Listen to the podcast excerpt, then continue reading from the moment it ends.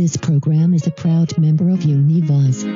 Unified, unique voices. Learn more at univazpods.net. Hello, my name's Patrick, and I'm a Scream Queen.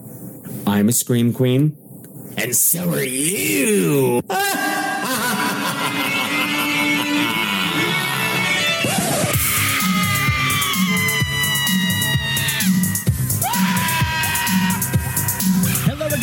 beautiful streamers, and welcome to another episode of Scream Queens. It's the podcast where horror gets gay. Tonight, you're getting a bonus episode of Scream Queens. I'm giving you an all expenses paid trip to the past because I'm taking an episode of It Came from the 70s out from behind the Patreon paywall just for you. And the movie we're going to be talking about is the beloved 1978 shocker the initiation of Sarah. And to talk about that movie, I got two fabulous ladies, Tara Garner and Kasey Loman. But before we go one step further, please allow me to introduce myself. My name is Patrick Walsh, and ever since 2010, I have been your guide to the weird and wonderful world of horror movies, except you have to see them through my very, very gay little eyes. La la la la la la la la la la. Uh, but listen, Patrick, uh, weren't we supposed to be talking about Starry Eyes? Yes, we were supposed to be talking about Starry Eyes. Now, a couple of things have happened since then, and some of them are still happening right now. First of all, I don't know if you can hear it, if it's coming through the microphone or not.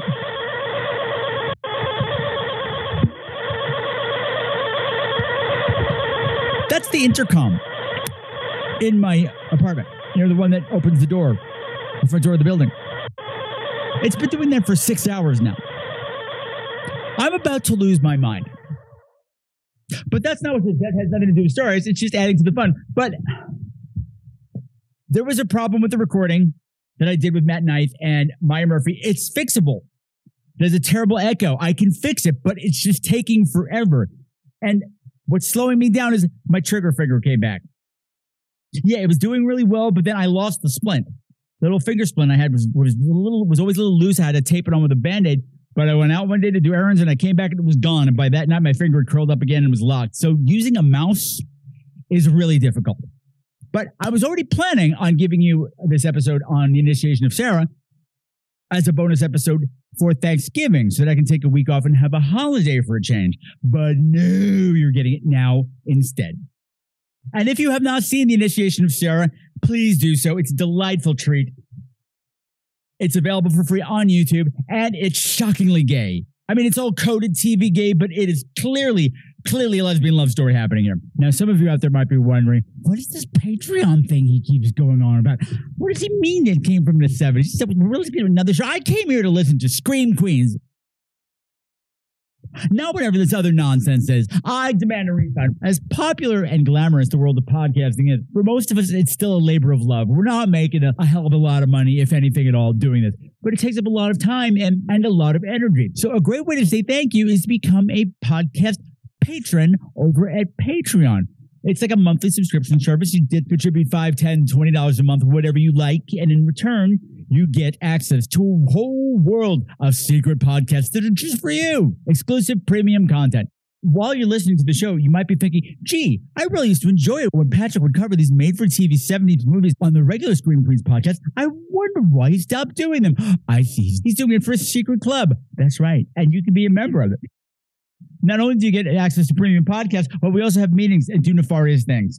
So if you like what you heard today, if you like what you've been hearing throughout the years on Scream Queens, and you want to say, you know what, I think it's time for me to give back, please consider becoming a patron. And to do that, go over to patreon.com slash Scream Queens. The link is down in the show notes. Do it after the show, though. You got to miss your flight. Oh, have a wonderful time visiting the 70s. Don't eat any red dye number five. And if you see Suzanne Somers, tell her I said hey. Okay? Okay.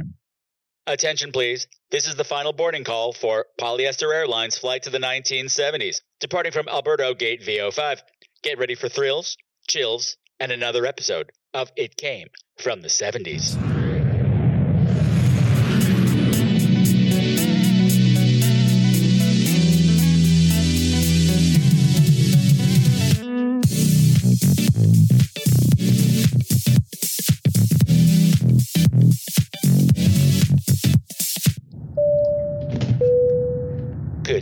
Passengers. Uh, this is your pilot, Patrick Wall speaking.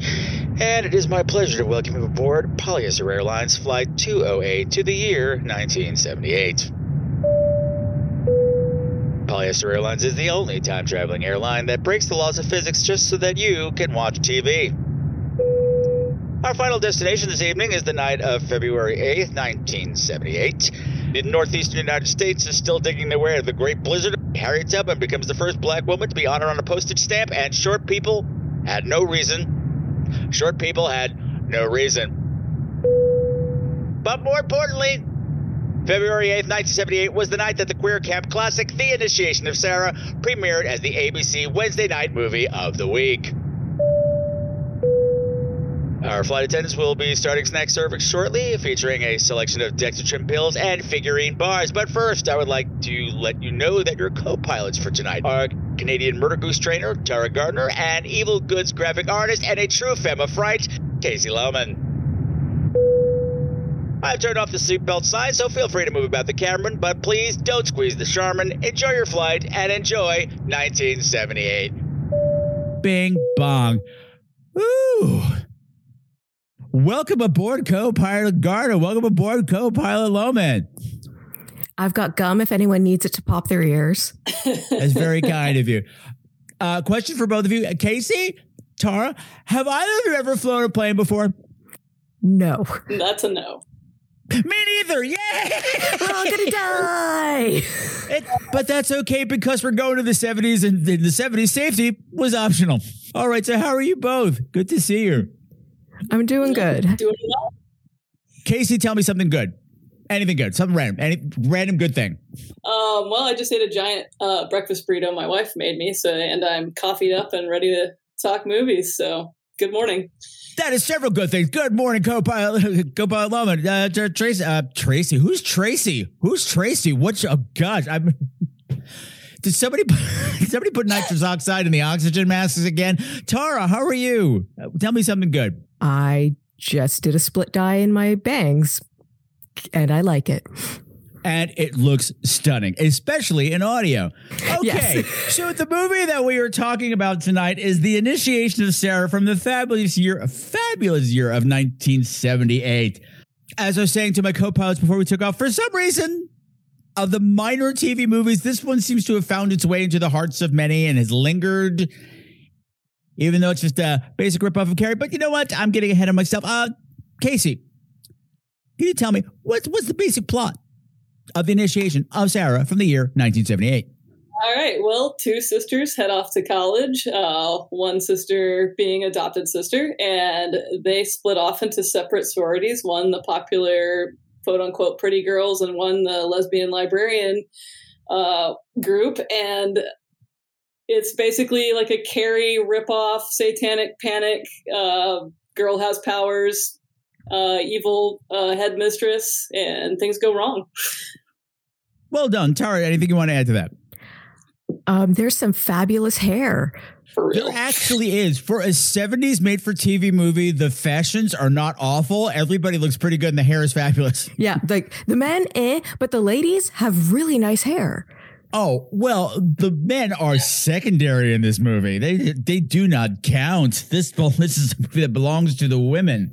The Initiation of Sarah was directed by Robert Day. Robert Day did a lot of Tarzan movies, did a cool movie from the 50s called The Haunted Strangler, but most importantly, he did one of the best, genuinely hands down, best made for TV movies from the 1970s, Murder by Natural Causes with Hal Holbrook and uh, Oh, Katharine that's Ross. a, that is a very fun one.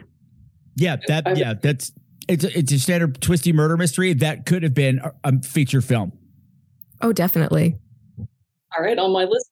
Barry Bostwick's in it. Um, and oh, what's her name? Legacy and Stepford Wives. Katharine Ross, yeah. Yes. Yeah, the three of them are in it, and it's really great. And Barry Bostwick is smoking hot in it. and I find it disturbing. He has like a very open like uh robe at one point. Tara loves deep V's. She always has to point out the deep V's and anything, just you know. Okay, um, it somehow took four, uh, six people to write the script, and I'm really not sure how that happened. but one of them is uh, one of the people who came up with the original story is Tom Holland. Tom Holland who would go on to direct Fright Night and um, Child's Play and a billion other things. Write the screenplays, do a gazillion things. So that's pretty cool. All right. Um. Okay. The movie opens. Where are we? Walk me through what's happening. We're on a beach. We're having a last blast before going off to university. People are laughing by a fire and freezing because it's probably very cold. Two sisters snuggle and talk about how one's very afraid and one's excited. And then a creeper comes up and lures the one sister in the water. And then Sarah, who is our main character, when she sees her sister kind of getting mauled by the creeper, uses her powers. And that's the first sort of glimpse we get into it of her kicking this guy off her sister. Mm-hmm. Yeah, and it's so creepy how that guy's like, I enjoy watching you swim or something like that. It's like such At a night creepy. in the dark. It, Yeah, it's a and day. he's what? Come on, level with me.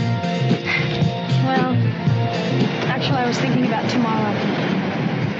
Know, tomorrow's tomorrow. I mean, this is the last party of the summer. Loosen up a little bit. It just seems so final. The end of something special. Nothing's going to be any different.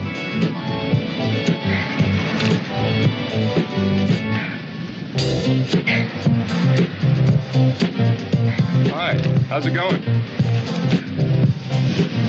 Uh-oh. Looks like we got a crasher. I was watching you swim. You look pretty good out there. Thank you. Your body surfing's off a little, though. Yeah, like a rock. Want to try again? Sure, why not? It's very bad day for night too, because the first time I'm watching it, I'm like, oh, am I just having a really bad thing? But later when it was day for day, it was fine. Not at all. Not at all. Because it's the 70s. It's a made for TV movie. And made for TV movies from the 1970s, as I will say every time we fly, they were made on the quick and on the cheap. They didn't want to spend money on nothing. They're not paying any of the actors. They're all on contract to the studio already. So, yeah, you think they're going to haul out a bunch of expensive lighting equipment to shoot stuff at the beach where they could just use daylight and throw a filter over it? Are you crazy? Are you crazy? what I think is amazing, like it's such a 70s opening because I've learned since uh, from a friend of mine who's been in the business for a very long time that I'm dating myself, but there's a, there used to be a show called Barnaby Jones, detective show. With, I forget, I want to say Buddy Ebsen. I don't know. But I don't remember. But he, that's the important part. It was not doing well in the ratings until they discovered that the ratings went up significantly when they put, since it was set in Los Angeles and Hollywood, every episode opened with a pool party or a beach party with girls in bikinis. All of a sudden, the ratings went up. So it was like Baywatch in the 70s. Nobody's watching the Shocking. That's literally what I had on my notes is Baywatch beach scene. You were not wrong. You were not wrong. And her name is falling out of my head, but uh, the expert on made for TV horror movies of the 70s who wrote uh, the book, Are You in the Oh. House Alone? She said that um, the whole thing with these made for TV movies, they were they were completely geared toward the housewife audience. So it was always made with women in mind. Is it Amanda Reyes? Amanda Reyes, thank you. But around here, they started to realize that, hey, we can get, they, they learned from Barnaby Jones. And so, like, you're having this really women positive movie, then every now and then it's like, and here are the gross guys things. Like, gross guy things just get stuck in every now and then. Oh yeah, if you read about Morgan Fairchild's scene in the shower, ugh. That every opportunity to backlight somebody in a nightgown so you can see their form through it that, when it's not appropriate. Why do we have to be nude under these robes? Because men are pigs. That's why. Yeah, and also we you gotta love sexual assault in the first thirty seconds of a movie. sets a tone. sure does. Okay, I wanted to talk about our two sisters. Kay Lenz is our Sarah. Going back and thinking, you know, when I started watching them, they cast Kay Lenz like I'd forgotten it was her. Kay Lenz, one of the most beautiful women of the 1970s. You cast her in the dork role. But if you put her in a baggy sweater, it's fine. She's a nerd. I'm surprised they didn't put her in glasses. Like it's one of those type of things. That's what I was expecting. Yeah. overalls and like you know, drawn out acne and stuff like that. But Yeah. I realize as the movie goes on, like nobody I think there's a different thing that they're going with it. It's not that she's ugly. There's just something off about her that people smell on her. So she gives off a vibe. yeah it's it's like is she just really introverted is she just not like socially as conscious as her sister is about how to interact with people but yeah Could it be scarred from weird parenting? Because we'll get into that. oh yes everybody around Sarah acts so weird around her, and she's not acting weird at all. And like, there's that scene where the guy's like, "Oh, she's a four or whatever." It's like, By the way, the guy who called her a four is Robert Hays from Airplane. Robert Hays was 35 when he shot this. Why are you still? Everybody else is age appropriate. Everyone else is in their early to mid 20s, which is fine. I'll buy that drink college. You're 35 and you're in a fraternity? the first time I watched this was with Patrick and I showed up a little late to the screening and it got to his scene where he's like pumping stuff and I'm like, why is this 40 year old man hanging around these people? And then Patrick had to inform me, no, he's a student. he's totally a student. He's one of those guys who never graduates. He's that guy at the fraternity. He's like, oh, I actually graduated 20 years ago, but I still hang around my fraternity, and all the fraternity brothers think it's weird, but I give them a lot of money to let me stay here. That kind of. Exactly. Anyway, but she's great. She's got a great energy. And uh, uh but uh, sorry, I want to say like Kay Lenz Emmy winner. She won for Midnight Caller, which I don't remember, but um, she was in House. Speaking of deep fees, Tara, House. Stripped to Kill, trashy, trashy movie, but great fun. Death Wish 4, and that awful movie that's on MST3K, Prisoners of the Lost Universe. But yeah, I still think it's fascinating that like we're gonna we're gonna make her the weird one. Like she was married to David Cassidy, for Pete's sake. Teen Idol. She snagged a Teen Idol, but she's gonna be the dork. And her sis, her sister Morgan Morgan Brittany, one of the most stunning, stunning women of the seventies. That is something very, you would believe that, that a sorority would be like, her, we don't care. She can't string a sentence together. She is gorgeous. Get her over here. We will just put her outside and tell her not to talk. But she's, turns out to be also a very nice person. Tries to be. She attempts to, but also I feel like she doesn't really see her privilege versus Sarah. Uh, I think she refuses to see it for like a good portion of the movie. But yeah, she's amazing in it. Yeah, Which I think you're right. Yeah, sorry, I didn't mean to cut you off, but yeah, you're absolutely right. I think you're right. I think th- this is this is their first time out of the house because they are just kids. This is their first time leaving home. This is their first time experiencing the real world, and this is their first time interacting with other people that you haven't spent your entire life with. She doesn't know that everybody gives her everything she wants because she's pretty. Exactly. Which is perfect. It actually makes sense, you know, that she would be that way. Yes, and I, I did love that she never became an antagonist. No, because Yeah. she does try to stick at early on. She's like, we're in this together. And she does try to stick to that. She honestly doesn't realize how the other girls are excluding Sa- Sarah. I want to call her Sarah now because of you, Tara. Sorry. I don't know what to do with my my syllables anymore. But yeah, what I'm glad I looked her up on IMDb because I'm like, yeah, I know Morgan Brittany. Everyone knows Morgan. I didn't know that Morgan Brittany was a child star with a different name. She used to be Suzanne Cupito. She was Baby June in the movie Gypsy. She's a musical legend. Oh, wow. Let me entertain. She was in a blood. She was in the Birds. She was at the birthday party. Oh, wow. But she did this. She did the smart thing because I realized, of course, uh, so many child actors, especially at that time, had that problem. They couldn't transition from child actor, working child actor to working adult actor. She's like, I'm just gonna scrap my whole name and personality and come back as this gorgeous thing. And I saw on the IMDb that she played Vivien Leigh twice, and I said, Oh yeah, I see that. Total Scarlett O'Hara.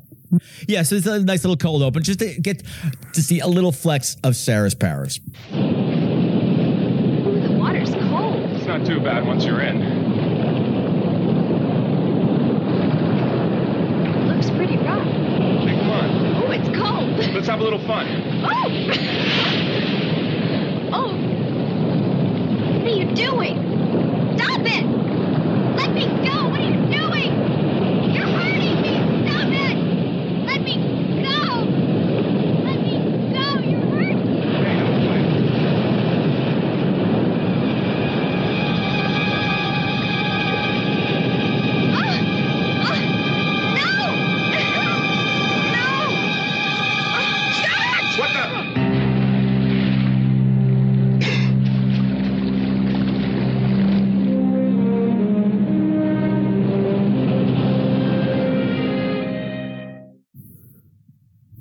She doesn't hurt the guy. She doesn't.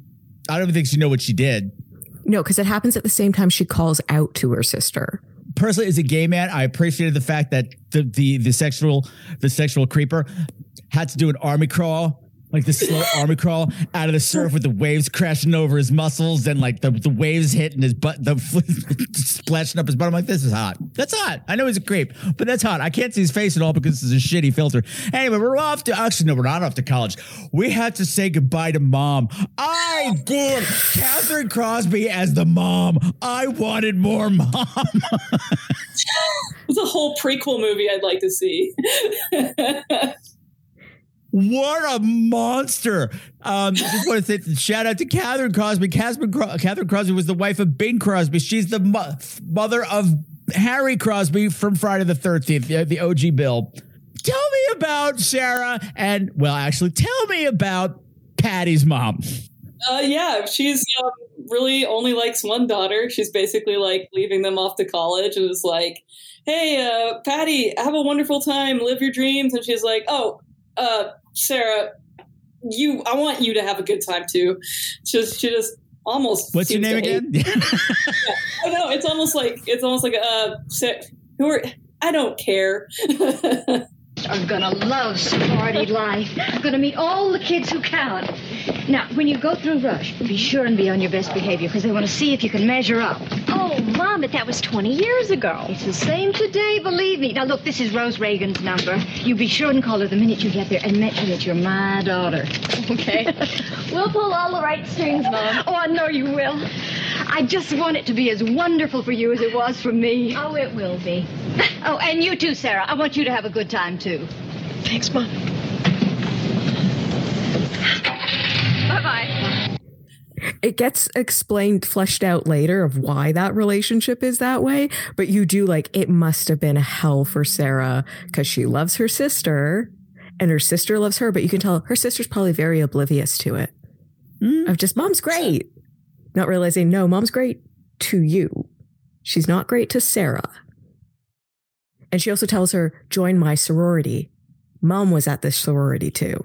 She doesn't even say join the sorority. She's like, you will. It's just going to be it. It's just the way it is. It's just the way it Well, it's I- typical about her. It's about her. Uh, her. She's like the you know the the helicopter parent that's like, do what I did so that I can say you're in the sorority I was in. All that. Sorry to interrupt you, Peck. No, not at all. No, she absolute control freak, absolute monster, but the perfect, the perfect alumni member of Alpha Nu Sigma, the perfect Alpha Nu Sig representation. Absolutely. She's a monster. I'm looking, her look is amazing. The hair swoop.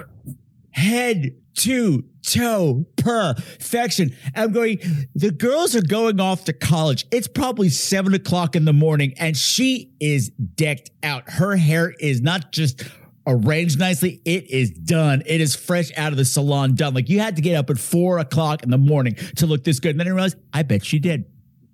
I bet she does this every day. And then I realized, I think that's an Alpha Nu Sigma house rule. You don't leave the house until you look- look perfect because it makes us look bad. Oh, it's one of those old school things of you have to wear at least three types of makeup before you leave the house. That Mhm. department stores used to do that too. If you're not wearing Yeah. three types of makeup, you can't be on the floor. Wow. wow. I did not know that. That's something I've learned today. No, but she's an absolute monster. I've been playing the dialogue from her. She's so good. Everything's so good. And it's, that big plastic smile, big plastic smile, and they pull out. She's wearing gauchos and looking amazing. It's a gaucho heavy movie. it is a gaucho heavy. She set the tone with the gauchos. I'm like, oh, it's going to be this kind of a fashion movie. That things I forgot about that actually look fabulous. If you like good 70s fashions and looks, this is a wonderful movie for that. If like you want to like say look into a wardrobe for yourself, watch this. It has some wonderful things to, to pick from.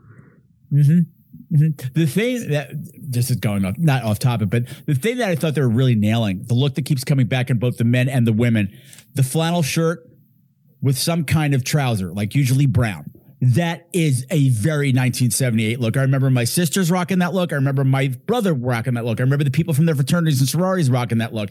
And I remember girls would get the flannel shirts from their boyfriends and they just walk around with them with no pants on, like like around the house instead of sweatpants. It would be no pants, you know, or This is how I sleep. I sleep in my, my, my big flannel That's shirt what for my my boyfriend. calls Donald ducking because of the no pants. Calls what? Donald ducking. Donald, Basically, Donald Donald ducking. Duck I heard Donald sucking, and I'm like, well, I, I think that that's that's gross. Edit that's that out. else think, probably. But we're off to college, and the thing is, what I thought was cool too, that like it's 1978, it would have been really easy for them to go overboard on like what's really hot, like hot now in fashion, and like have everybody look like disco queens, and nobody does. No. They actually, everybody looks like a regular college student, except for the people at Alpha Sigma who are all dressed like real estate agents. 40 year old real estate agent. Blouses with pussy bows. They're dressed like middle aged Republican housewives because that's the role they're auditioning for. Mhm. We're, we're all country club women. And they're all awful. Tell me about Alpha Su Nigma. Tell me Oh, about the people at Alpha Alpha Su Nigma. These these gorgeous up and coming women. They're super friendly if you're beautiful and just like them. They're evil. Like, They're tactful if they're just trying to get around you. yes. And they're led by Morgan Fairchild. Oh, amazing. Be- best mean girl I think I've seen in a movie in a long time. She plays the mean girl that you kind of want to be friends with. Kind of want to like you.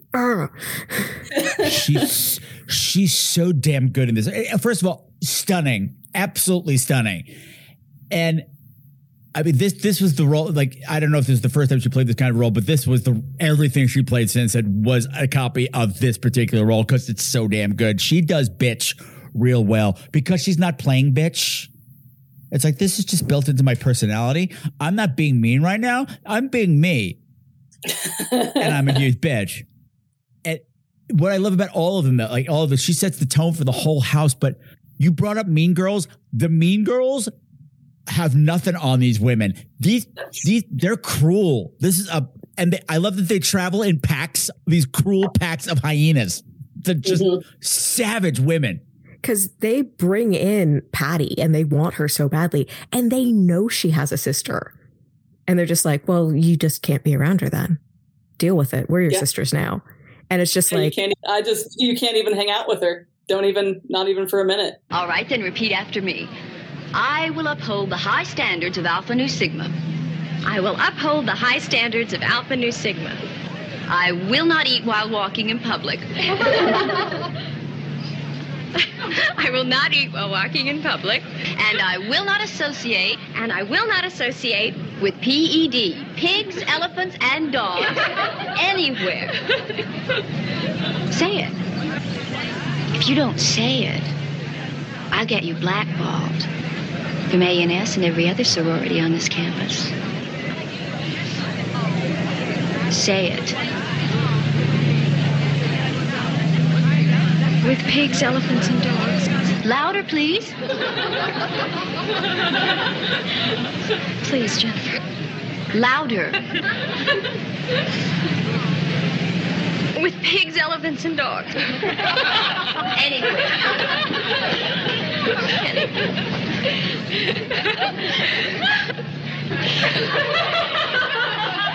that wasn't so bad, was it? Well, it's not allowed. It's not allowed. Okay, we'll get into that.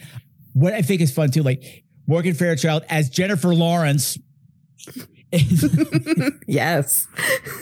she is just mean because that's who she is. I'm fascinated by her sidekick, Bobby. Bobby is the one who like she's mean and actively takes pleasure in it. I'm like, look at how much fun she's having being absolutely wicked, and it's so much fun to watch. So much fun to watch. Yes, the the, the, the our Sarah and and Patty get to campus, and the first people they run into is this pack of Alpha Sunigmas. And I noted this is the only time in the movie that they're dressed down. Like, oh, because you're on the orientation committee and you're supposed to be helping people move in, so you have to look like you're working, but you're not. You're just going to stand there and look pretty because that's your job. it's casual day. They're lost on campus. They ask for directions, and Bobby's the one who's like, as soon as she spots Patty, she moves in on her like a fucking predator. Hi. You look really lost. Does it show that much? Yeah, it does. Uh, we're looking for the freshman dorm. Oh, it's down here, two buildings on your left. Then there's a yeah, right down there. And there's a parking lot right behind. You can park there. Okay. I'm Bobby Adams. Hi, Bobby. I'm Patty Goodwin, and this is my sister Sarah. Hi. Well, welcome to Waltham U. You'll probably see me later. I'm giving the orientation lecture. Oh, good. Okay. Okay? Thank you very much. You're welcome. Bye-bye. Good luck. What was your name again? Patty Goodwin. Bye-bye. Patty Goodwin? Yeah. Yeah, she's got real possibilities. I think so. Definitely. Gets her name and everything. It's like, oh. And Patty introduces Sarah too. And then, but just like, no, no, what was your name again? Nope. Forward facing guys. I'm not even looking at the other one. Nope. Just you. You're the only one that matters. Well, I, I remember when I was watching it the first time with my wife, I was like, does it seem like all of these girls are like hardcore flirting with Patty? It was like, seemed very like, I don't know. It just already, this movie was like giving me major lesbianic vibes, even with the, the Republican women. It's friendship love bombing Yeah, to bring her into the toxic relationship that is their sorority. Mm-hmm. perfect. Join join us. Join us. Um, okay, so they get the directions to the dorms, and Patty and Sarah go to set up in the dorms. I loved. I mean, we're in the dorms for like sixty seconds, and it's my favorite sixty seconds I think I've ever put in, on film because this door. I don't know who set the scene up or what they think college is like, but apparently this women's dormitory is just one big room. It's like a burrow in a warren. I don't know if that's a thing there. It wasn't where I went. We also, you know, wore clothes when we were in there, not just like underwear, a lot of it. we, we did hang out on the beds a lot. I will give them that. Well, it's because the rooms were this big and that was the only furniture in there. There was a desk and beds. That was it. So you had your choice. If you if someone was at the desk, you had to sit on the bed. But no, there's so many women in this room. in various states of undress, and we're getting expositions to this poor, uh, poor Alpha Soup Enigma girl is trying to explain about what Rush Week is. And you know, tonight we're gonna you're gonna go rush the fraternities, you're gonna go meet them, and then you're gonna pledge how the rest of this the, this part of the plot's going up. We'll play the audio. Okay, girls, tonight you're going to be visiting all the sorority houses on campus as prospective pledges. And you'll meet the girls who are actives, that's the ones who already belong, and you can look them over and they'll look you over. And then on Monday, all the houses are going to send a list to the administration office of the girls they want. And you can choose from those who've requested you. And then the fun starts pledging. Pledging? Mm-hmm. That's a period of time during the first quarter when you're sort of on probation with the sorority. How long is pledging? Two months. Then Hell Week, then initiation, and um, then you're in. What's Hell Week? Oh, it's, uh, hmm, you'll find out. Um, what house do you belong to? Alpha Nu Sigma. You're kidding. That's my mother's sorority. Really? Yeah. Then we'll see you there later. Thank you very much. But everything going on is just such as male fantasy of what happens in a girl's dorm. And I loved every second of it. All they were missing was a pillow fight. We're drying our hair, hair. And we're not even drying our own hair. We're, we're drying our girlfriend's hair with a big hair dryer. We're playing backgammon in our underwear. That was my favorite, just lounging playing backgammon. we're walking around in leotards. We're borrowing each other's. Had one of the giant tape recorders. I remember that from when I was little. Those could like knock a person out. I had what? Yeah, it was like twenty pounds. Those things were huge. They were huge.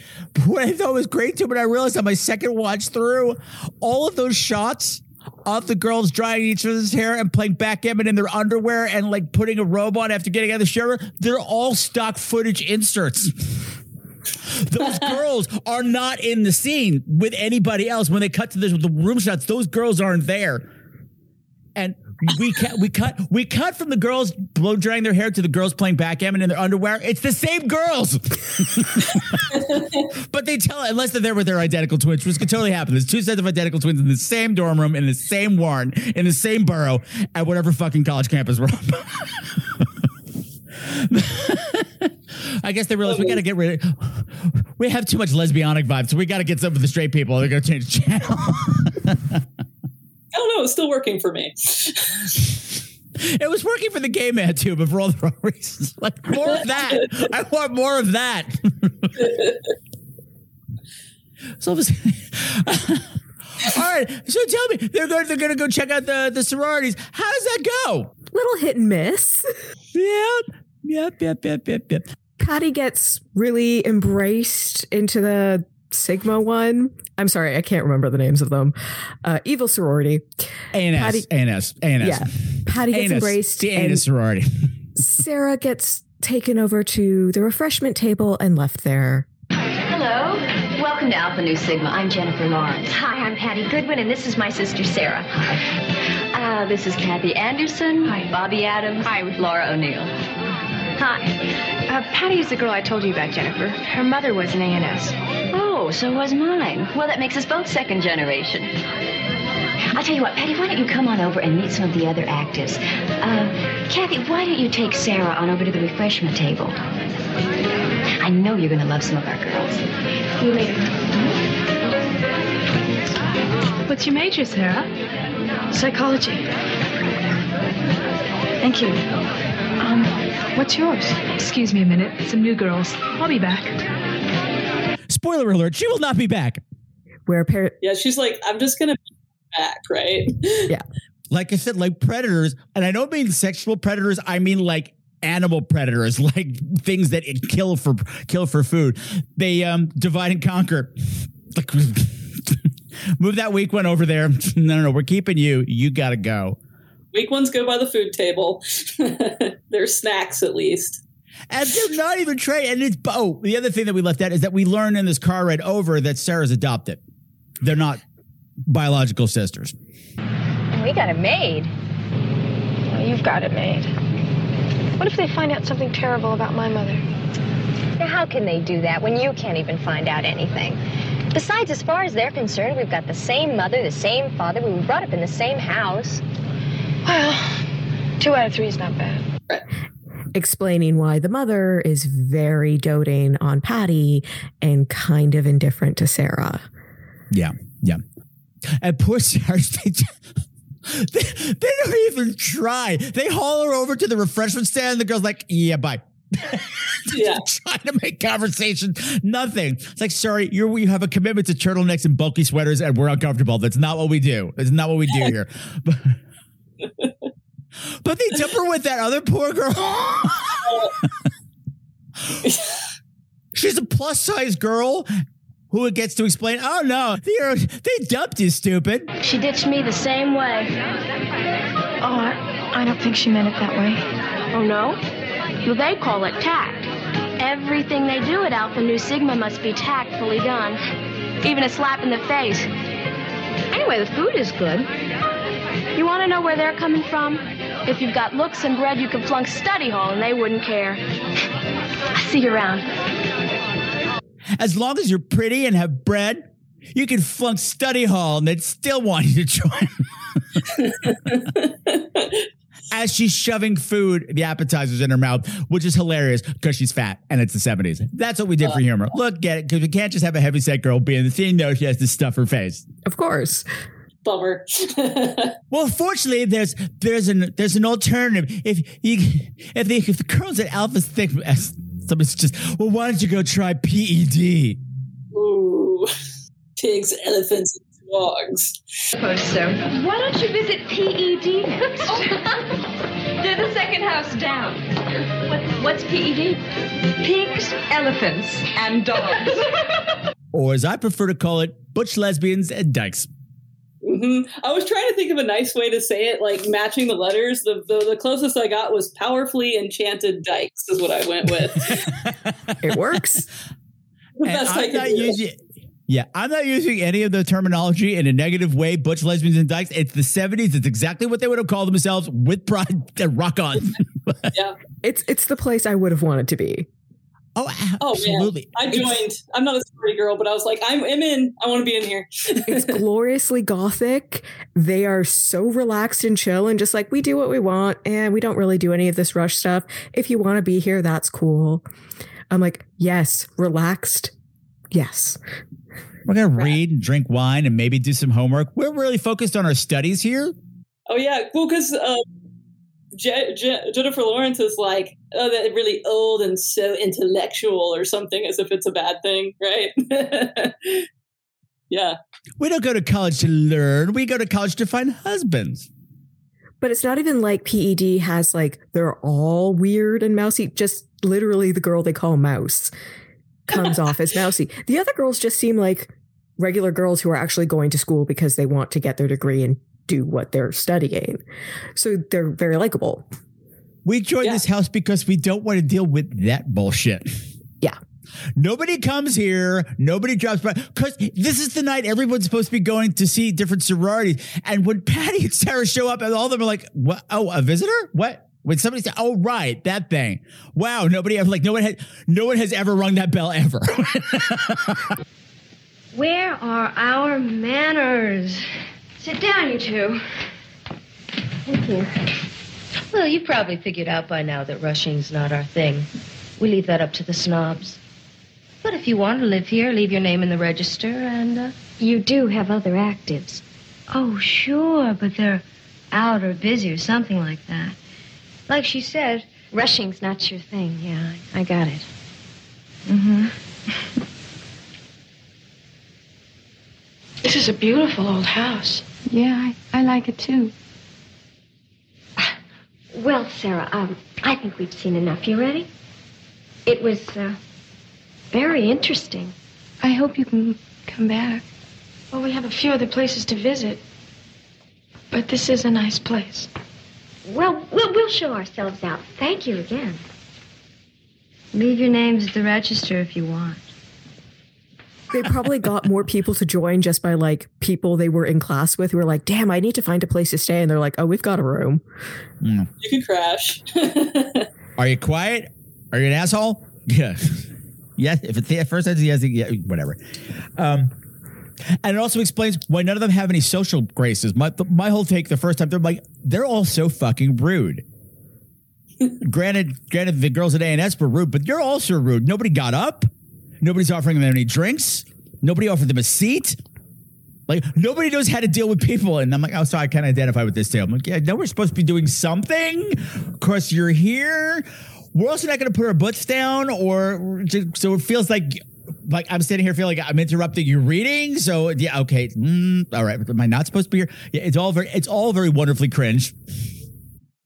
it is cringe, but also like I felt like comfortable around them immediately in a weird way. It was just like, yeah, you can sign the book if you want to join or whatever. Like, we're just whatever, hang out. like I, I felt like you could slide onto the couch and push one over, and it would be totally fine. You can move in right then. Yeah. You're not wrong. You're not wrong. Uh, you mentioned Mouse. Who's Mouse? The actress or just the character? Both, either. Mouse Surprise is me. played. Uh, I don't know how to quite pronounce her first name, but more known as Mia Farrow's sister.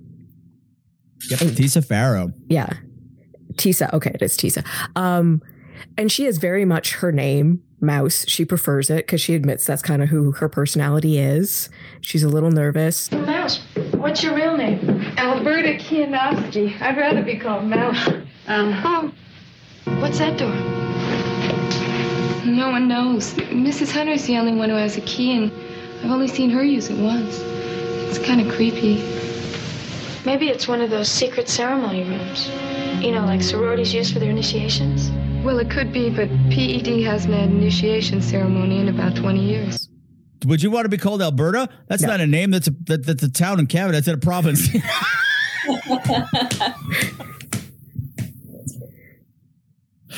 so, so it's pigs, elephants, and Canadians.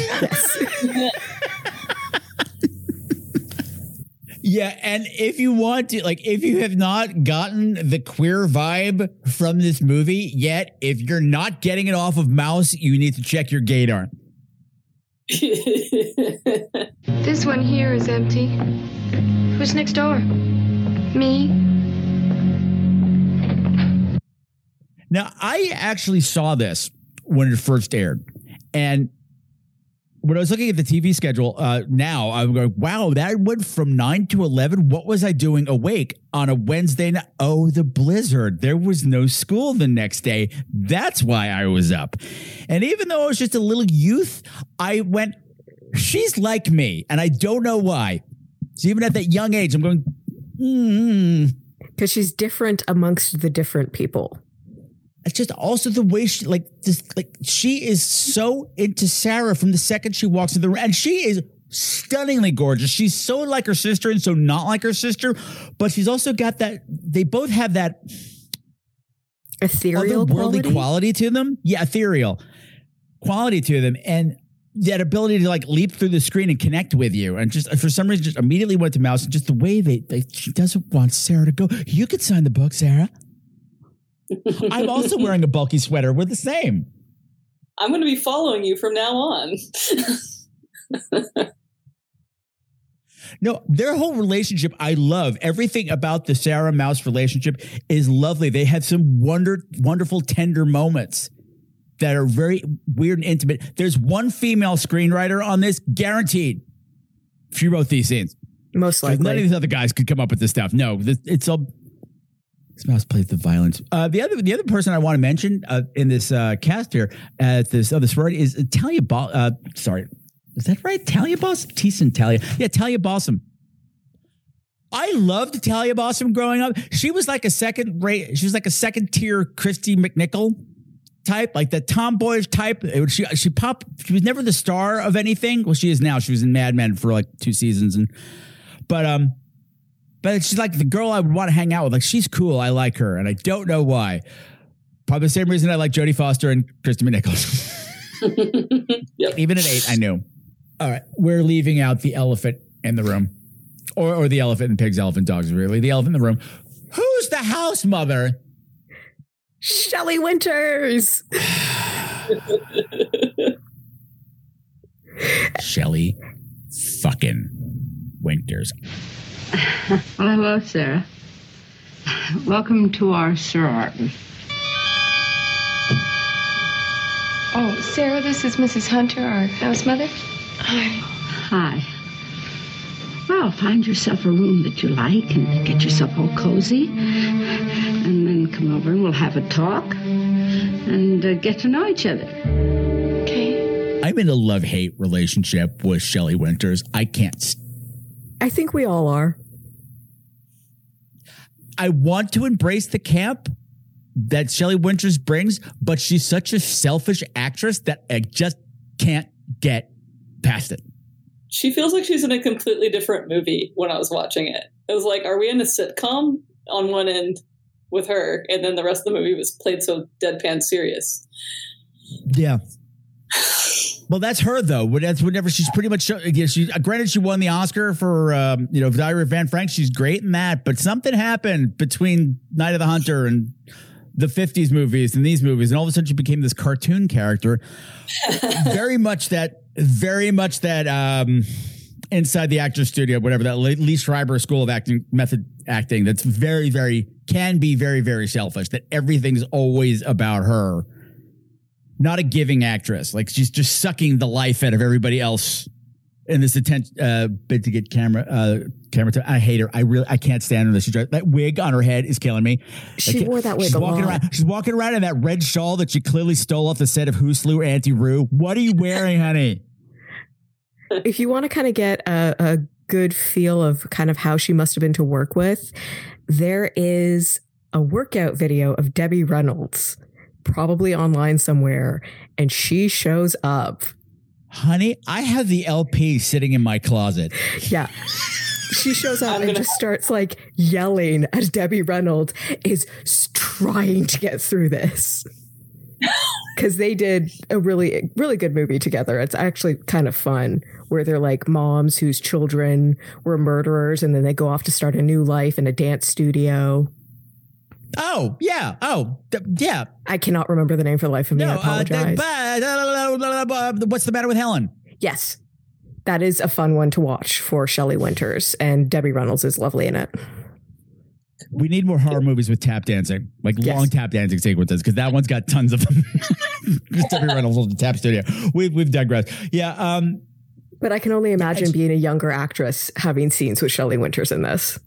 Uh, Sam Pancake, the comedian, Sam, the comedian Sam Pancake, he does a podcast that's similar to this one where he talks about movies of the week, and we are in agreement on our things about Shelley Winters. I, I know somebody who worked with Shelley Winters on something, on a sitcom or something. She's one of those actresses who will do stuff that's not rehearsed, like grab your face in the middle of a scene. The, the thing with him, like he he was like, he was a kid at the time, and he was doing something with Shelley Winters, and she was supposed to smack him and they rehearsed it and rehearsed it. It was just they had worked out. She was just going to brush his face with her hand, and that's the way we rehearsed it. And then time to keep the shit to shot. She belted him in the face, like took his head off. He's like eight. Yeah, that's not okay. Then when he started crying, she's like, "Well, that's the biz, honey. Surprise. Keep up. That's how you be a great actor. You got to be ready for anything." No, no, no, honey. No. Count. You could you could get drunk out of the number of times she grabbed somebody's face during this movie. Stop grabbing people's faces. Stop it. Touch, touchy, touchy, touchy. Stop touching people. I love to see like this is see when she tries to touch Mouse and Mouse like leaps across the room. I'm like, yeah, they're right, honey. And we know you'll just be marvelous at it. You really. Alberta, why are you frightened of me? You know you are a mouse. A little timid, scampering little mouse. Come on, keep practicing. Practice with your little broken wing. Yeah. Why are you so afraid of me? Why are you? Why would I be afraid of you? She, cause she's also a witch. Because we can't just have a Carrie rip off. We got to throw in some witchcraft to make it unique. You know, one of these days I'm going to take a meat cleaner to that mutt. Mrs. Hunter's liable to take one to you if you do. Mrs. Hunter, our house mother. She teaches magical practices among primitive people. Like some loosey goosey Yeah. with witchcraft. Well, the sisters get accepted into the separate sororities, have a bit of a tiff, but make up and try to make it work. And then we get introduced to Shelley Winters when Sarah is moving into the house. And of course, it can't just, it, it- we got to have the gothic element. It's a house with a secret. Secret room that's always locked. There's a secret room, and there's a reason why we haven't had a hell, we haven't had a hell night ritual in so many blah, blah, blah years. We don't know why. Big mystery. We have a mysterious Doberman that barks at everyone.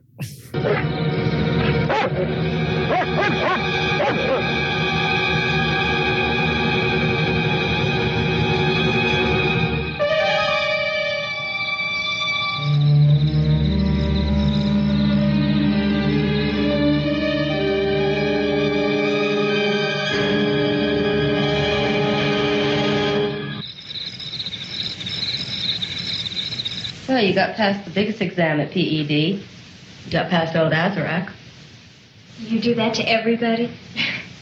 No, you have to understand Barbara's warped sense of humor. You see, you can't let them know you're scared of them. See, dogs can sense when you're afraid of them, and then they'll try and bully you. You sure got his number. Which we get to see Sarah use her powers in quieting the dog too, like when she first arrives. Yeah. Dog was like, oh, fuck, she got a cable in that sweater. I'm not going to bite that. No, mm, I'm going to break a tooth in that sweater. One of the things I thought was interesting that's missing from the movie that only gets touched on. Did you think that Shelley Winters was her mother? Yes. Yeah. I was to me it was implied that Shelley Winters was her mother and her adopted father was her actual father with Shelley Winters. In one scene that's kind of all said and that was my assumption and I wondered if maybe her adopted mother maybe sort of guessed or didn't and that was also a bit of the eh keep away yeah, because there was child. that when she was talking to Mrs. Hunter, and Mrs. Hunter was just quizzing her hard about her mom, and she's like, "Where do you think she is now? Do you think she's here or not here?" Like it was just like very intense for just quizzing. You know, it's like you're going really far with this, and so I picked up on the same thing. But wasn't your mother a, a member of uh, Alpha Nu Sigma? My adoptive mother was. She still is quite active in the A&S alumni. Really? Haven't you ever wondered what happened to your real mother? I don't know. Nobody really knows what happened to her. She seems to have um, vanished. And Mr. Goodwin? He died. Oh, too bad. The Goodwins adopted me when I was very little, so Mrs. Goodwin was the only real mother I ever had. Aren't you curious about your mother? Yes. You know, Sarah, um, she could have married, changed her name. Uh, um, the stigma of an illegitimate child is quite different now than it was then. She could be living someplace else. She could be. I'd give anything to know. Or maybe she isn't living someplace else. Well, then I'd like to know that too. I'm sorry, dear. I, I've upset you. Uh, uh, tell me something. What have the girls told you about Phi Epsilon Delta so far? Hmm? Only that there's some mysterious feud going on between ANS and PED. Oh, that old thing. You know, that feud was going on when I was an undergraduate at this college. As a matter of fact, I was president of Phi Epsilon Delta in my senior year. Really? Yes. Oh, and we were the sorority then. Everyone wanted to pledge uh, the beauties and the brains. I think that was the year that I was voted sweetheart of your father's fraternity. You knew my father? Oh, yes.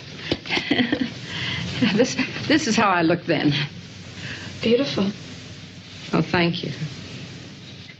Oh, everyone knew your father. Anyone who was anyone. Patrick Goodwin, well, he was a big man on campus. I won the queen of the ball at your father's fraternity. Oh, you knew my father? Yes, I knew your father. Daddy's dead. So yeah, it's like something happened. Something, whatever scandal happened that because we still don't really know what happened. Why? Like we know that a girl died at Hell Night back in the fifties. We don't know why. We don't know how. We don't really know what Shelley Winters' involvement in. But apparently, there's also a baby now. uh, Yeah, because she, because after the girl died, Shelley Winters went away, change in administration. she came back. She went away. That's that's 50s code for when to have a baby in Europe.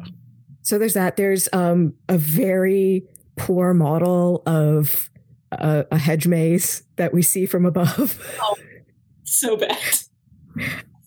I will bet you a dollar that's a refashioned hes- hedge maze from the opening credits of the Hardy Boys Nancy Drew Mysteries.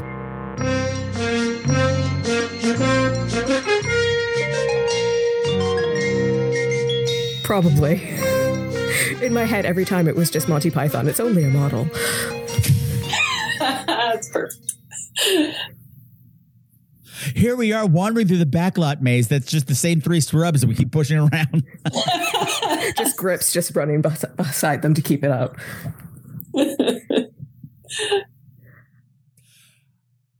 Well, I, we I definitely have to talk about the ridiculous piano scene. That Oh, yes. is like Looney Tunes quality.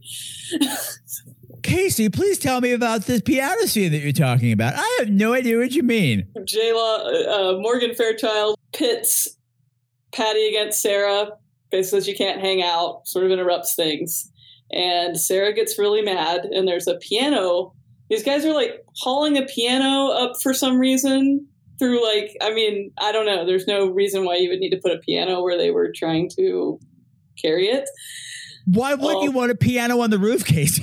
on the roof, like through a walkway. Like uh, people are just like walking through, like whatever. Here's here's like we're, there's these guys pulling up. It's the a rush week thing. I don't think I'm cut out for manual labor. Uh, it's okay, Pretty. It's good for you.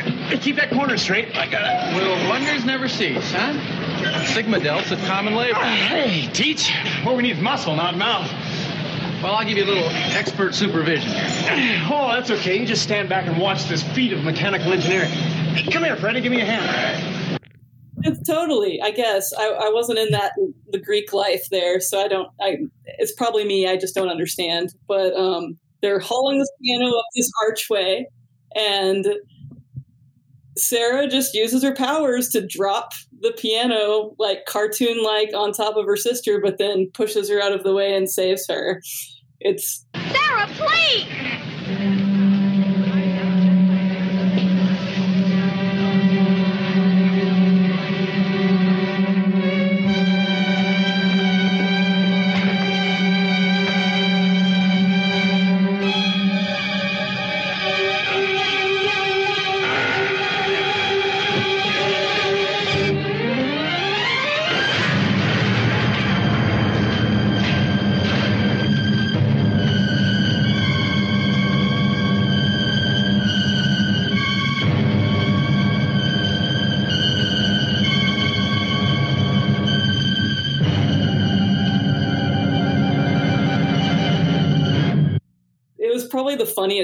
Of the movie to me. I just was dying. I rewound it and just lost everything watching that. There's a lot going on there. I mean, I get it. Like that's that's an old. You see that setup. You do see that setup in like 30s comedies and like Marx Brothers shit a lot, where somebody has to pull a piano up because they can't fit it in, uh, fit it up the stairs. But there's no window where there's no room. It's just they're just pulling it. Up. But on top of that, they're doing it like Casey said in the middle of this walkway. They haven't put in any pylons. Nobody's saying, "Okay, don't walk through here right now. We're pulling up a piano." A, a girl comes and stands at the piano for 30 seconds before she gets Well, it's like Sarah ready. walks under it first. Nobody and then says Patty move. shows up, and they're just like, do, do, do, do, do, do, do, do. Nobody acknowledges the piano because it was the 70s. And like I said earlier, safety was an option. It was just like safety was for nerds. And that's when that guy said Sarah was a four, right? Yeah, the four guy was there who wants Patty, and um, uh, teacher assistant Mr. Inappropriate Paul shows up, immediately hitting on Sarah. I just uh, the other thing you had to understand is, like I said, what did I say at the beginning of the show? We work fast and we work cheap. Pylons? Are you crazy? You're going to try to break the button? Rope? Put up a rope? you crazy?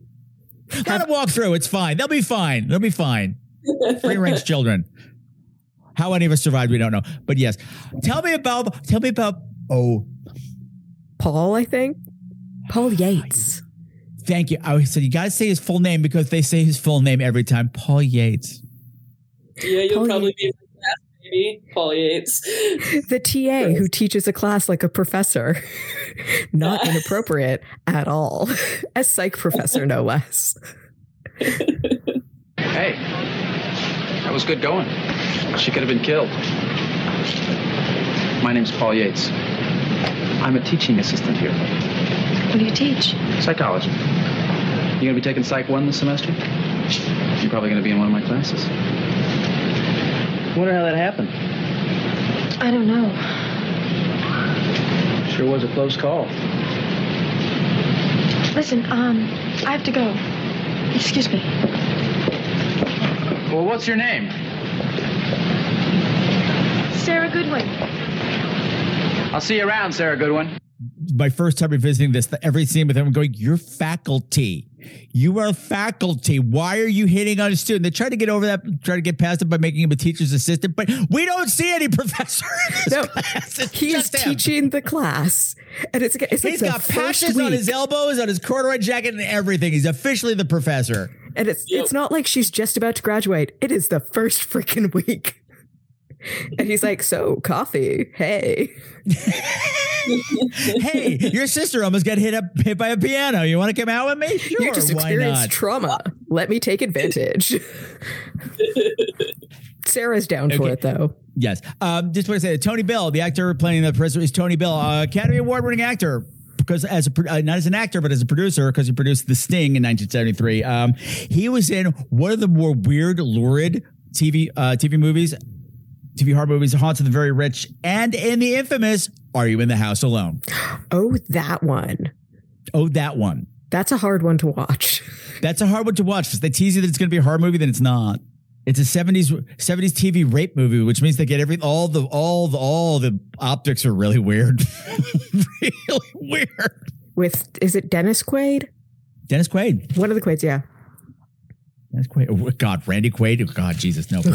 um, where we go?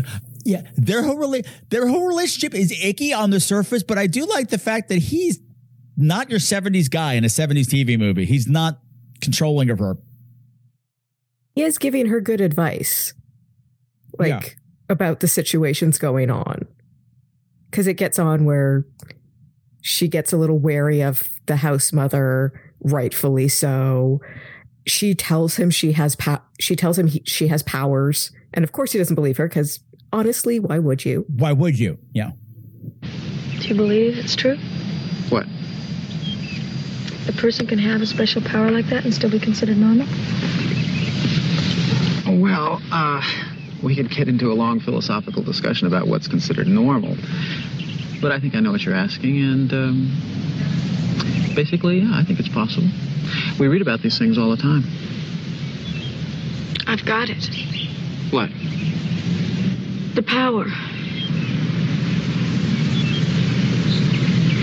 Well, I'm sure you do. We all have our unique uh, abilities and talents. No, you're not listening to what I'm saying.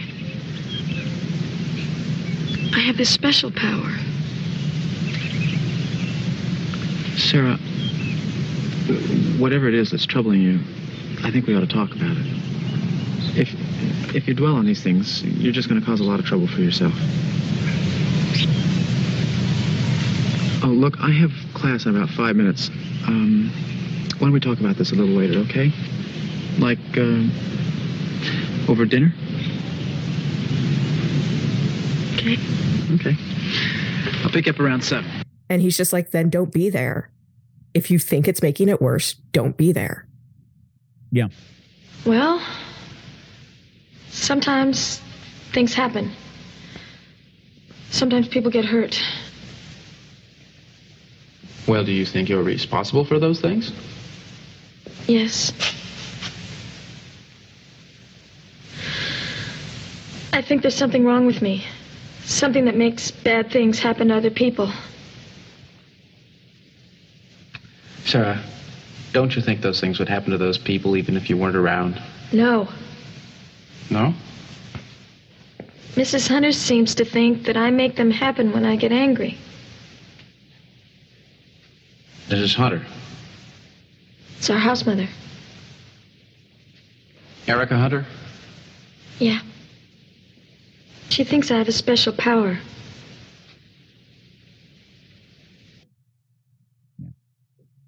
Yeah, he's like giving adult advice. You know, just it's weird because it's like In yeah, in the most on her, but inappropriate relationship possible. You're hitting Adult her, advice also- while doing like the shoulder, the arm thing across the shoulders. I really think you need to listen to yourself and go back to the dorms. Ah. We'll give you some fatherly advice, and then maybe we go catch some coffee later. It's backtrack a bit. I, the the growing tension between Patty and and Sarah is fun. N- Not fun, but it's meaty. Yeah. It's meaty. We touched we touched on that scene earlier where where you said, "Oh well." Morgan Fairchild makes Patty say, "I will never talk to any. I will never have. I will never associate with anyone that pigs, elephants, and dogs ever." It wasn't just that she made her say that; she humiliated both of them and took pleasure in it. Oh yeah, it's about just really breaking people down and just controlling them. She loves having little puppets in her life. And you can Mhm. tell she's never been told no.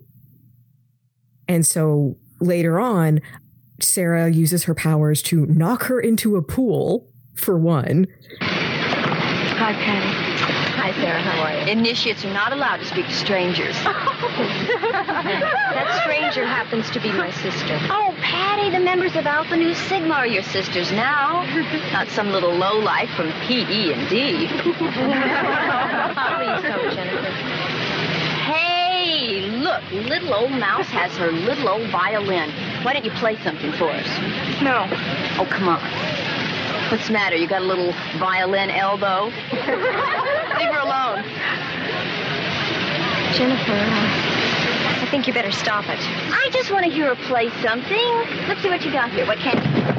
Huh, a little set of saute, a little Paganini. Give it back. Can you really play all this stuff? I bet you don't need this music at all, do you? I bet you play by ear. Or isn't that what happens with those prodigies? A child prodigy, you can just play by ear? That's supposed to be the mark of a genius. Stop it!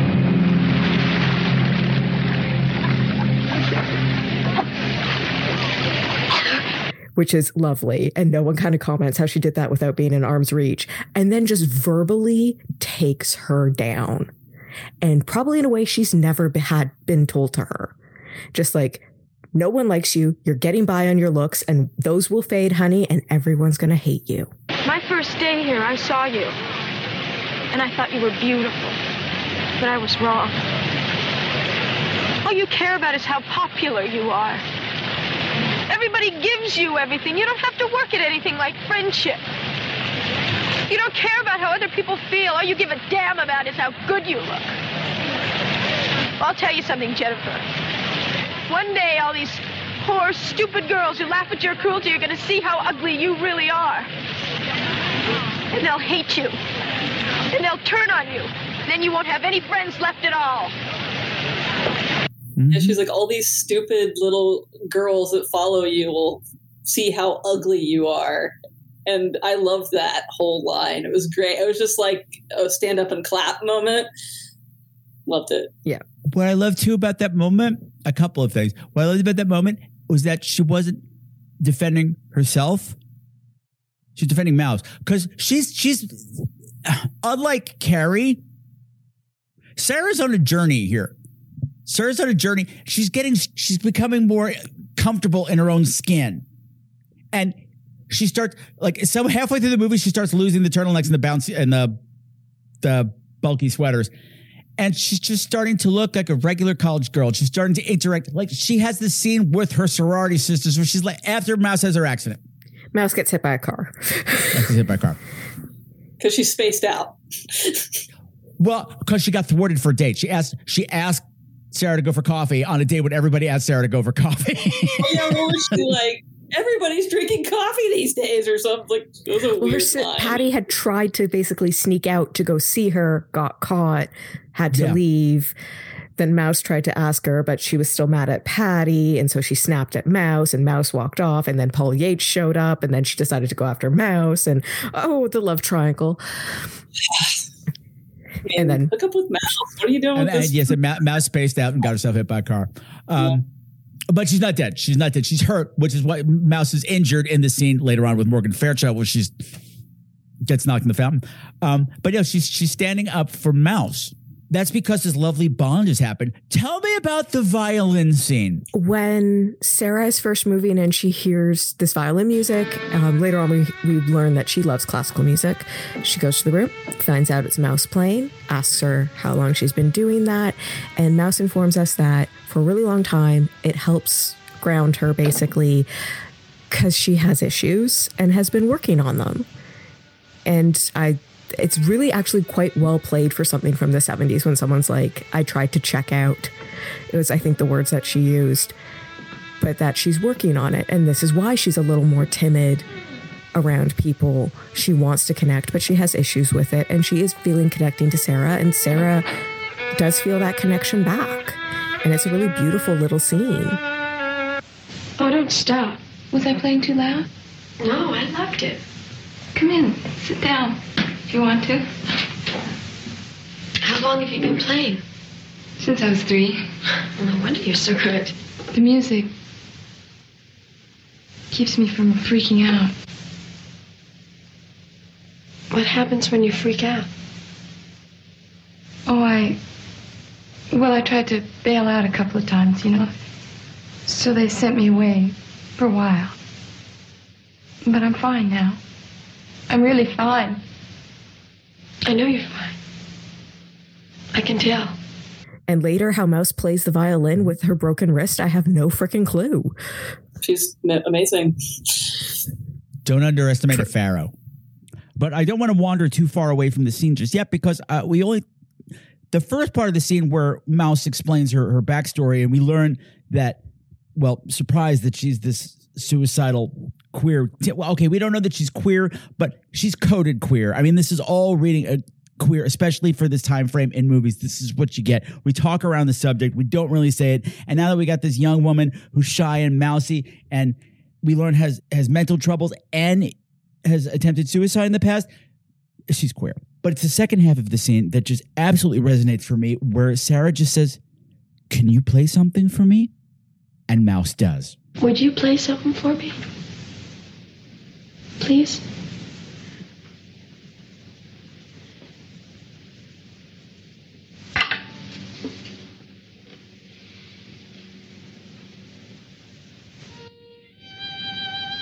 Now, I can see from the way that she reacts that Mouse is not accustomed to playing her music for anyone. This is something that she does in private and secret. She hides in a room to do it.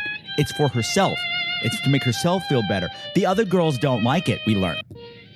This is something that she's ashamed to share with the world. You know, she'll be ridiculed. So, you know, I'll just do it here and then maybe they won't they won't hate me if I don't bother. But now you've got this young woman who asks, who requests to hear you play how wonderfully intimate and the whole while she plays it's just quiet and lovely and it's yes it's an intimate moment but it's impossible for me to ignore the fact that this scene is also romantic. I've tried to talk myself out of it and say it could be platonic, but no, no, no, no, no. If it was platonic, she could be playing the piano, but she's not. Mouse plays the violin. The violin music, by its very nature, is considered romantic worldwide the way you play a violin. It's sensual. You have to caress it, you have to stroke it. You're using your whole body to play it. There's something very sensual about playing the violin. So the tension between them and the well, not just the tension, just this relief and this bond that's filling, building between them. Just the scene, this wonderful moment where Miles says, "This is me. Thank you for wanting to look." It's magical until, of course, somebody has to ruin it. Hey, enough in there already. Sarah, Mrs. Hunter wants to see you in her room. If you're through practicing, we'd all appreciate it. I asked her to play. Yeah, well, when you have to listen to it day and night, the charm will wear off.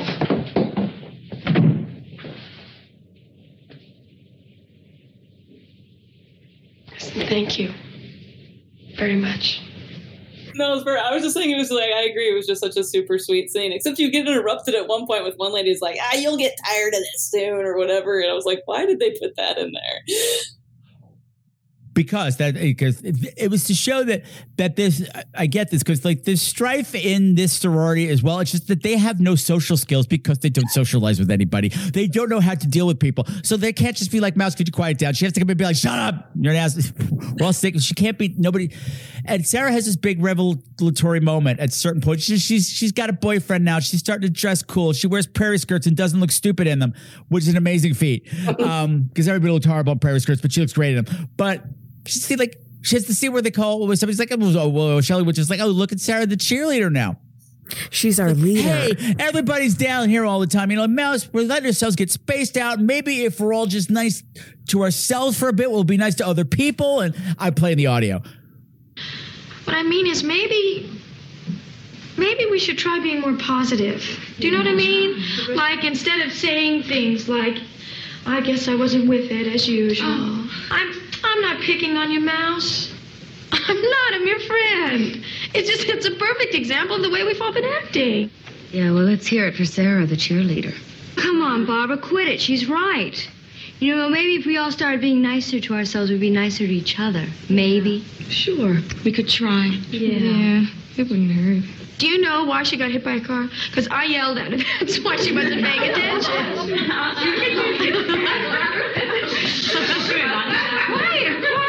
Quiet, quiet. What a commotion. I haven't heard so much chattering around here since the 1950s. Oh, Berta. Darling, uh, uh, what happened? Uh, she tried to fight the world's problems single-handed. I must say, you're all in a very good mood over her accident. Well, old Sarah just laid some very heavy truths on us. Yeah, looks like we're going to be a real sorority again. Of course, you are the best one on the campus. Right. And Barbara, you listen to Sarah. Uh, we haven't got much time, you know. Time for what? Uh, Hell Week. We're going to have Hell Week? Of course. It's only a week away. We're to have Hell Week? oh.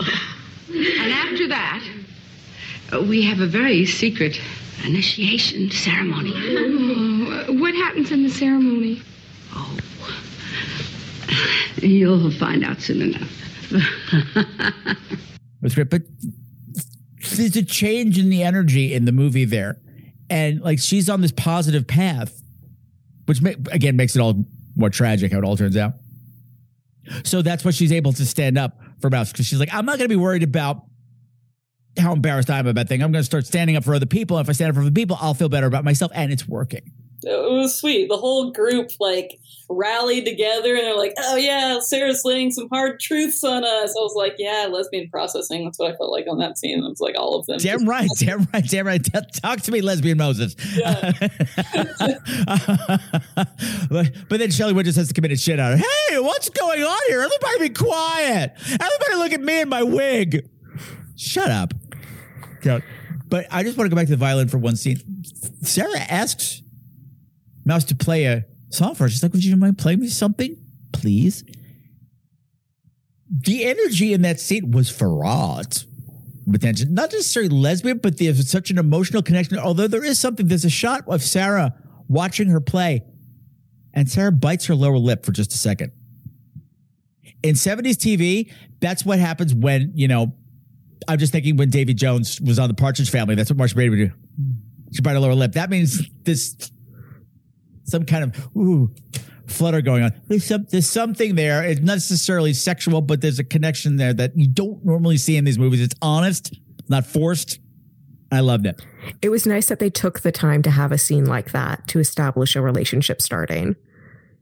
Because normally they might not have. Yeah. No, we got more. We got more backgammon, underwear backgammon to play. we need more girls answering phones in their nightgowns. Could they answer a phone on their nightgown on a trampoline? Would that be weird? Do we have the budget for that? No, forget it. Moving on, moving on. Could they run through a sprinkler? I want to talk about the phone call that Patty has with her mom. Before this phone call happens, what, what are Patty and Sarah doing? Well, they're still in the dorm. What conversation does Patty have? Did you see how the girls up there wore their hair? Maybe if you put your hair back like that. Let's do the put a little makeup on you. We're making Sarah pretty. And Sarah's feeling good for us. This is earlier in the movie. Um, for like one second.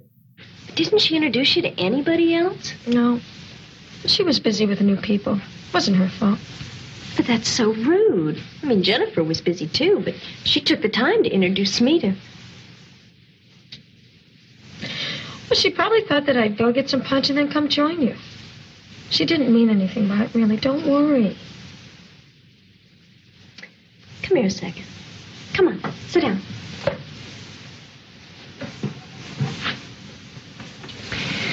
Now, did you notice the way those girls wear their hair? Here, hand me that clip. Now, I think if you wear it up, it'll look better. We gotta really make them love you. You know, we're really gonna be gorgeous. You know, they've got to love us. There. No, I thought when we got to college we'd split up. But we're gonna do it together. Of course, we're gonna do it together. I mean, what fun would it be if we didn't? Anybody home? Hi. There's a long distance phone call for Patty Goodwin. Oh, that must be Mom. Thanks. Sure. I'll tell her the good news. You know, you really do look gorgeous. And they get a phone call from mom.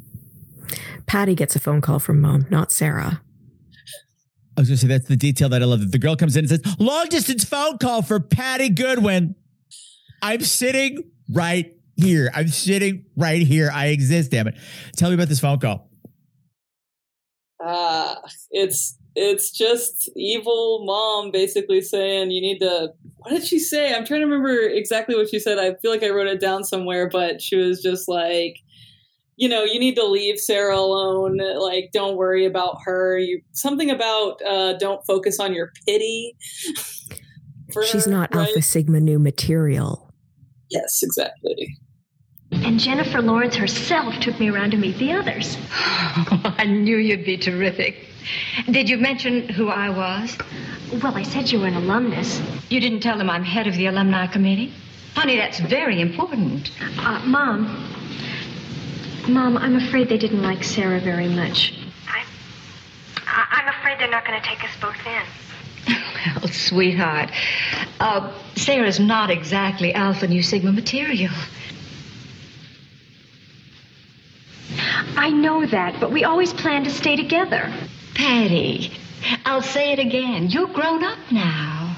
So is Sarah. She can't expect to share everything in your life. I can't believe I'm hearing this from you. All I'm trying to say is you have to start thinking of yourself. It takes a very special kind of girl to get into Alpha Nu Sigma. Do you know what it'll do to Sarah if she doesn't make it? I just don't want to hurt her. Well, of course you don't, darling.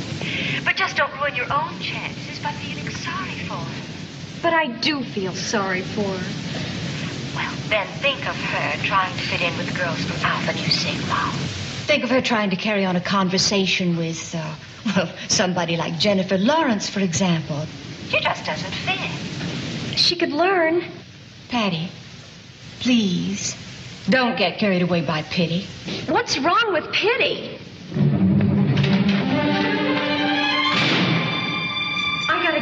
Goodbye. Now, don't get carried away by pity, Patty. Yeah, yeah. It's basically like she's a nobody. You're going to be somebody. You're going to be an Alpha Sigma Nu because that's what I am. Did you tell them that I'm? Oh yeah. Did you tell them that you're my daughter? Did you mention that? I, like, oh yeah, we mentioned that you're an alumni. Did you mention that I'm the one that gives all the money to the sorority? It's all about her, and she's patting her hair while she does it. I loved all this because she does it all just like just like an alpha sigma Nu she does it with tact that little smile and what, uh, the meaner she gets the sweeter southern sp- she gets started to get that little southern twang to her voice to make that sugar go down a little easier. It makes the rat poison taste better. Come on taste i wanted more of her. I wanted to see the mother get hers. Oh yeah. all right. People are probably wondering why is this a horror movie? It just sounds like a teen drama so far with a little bit of telekinesis. What are we building to? We're building to the rush night, or I think it is, or the pledge night. Hell Night. Hell Night, right? Yeah. Hell Night. Which they haven't had in 20 years because, you know, some rumors about it. Because of what happened, whatever that might be. They don't really tell us. But yes, we're all building towards Rush Night. I realize we can't get there yet because we have to have the humiliation. The bad thing.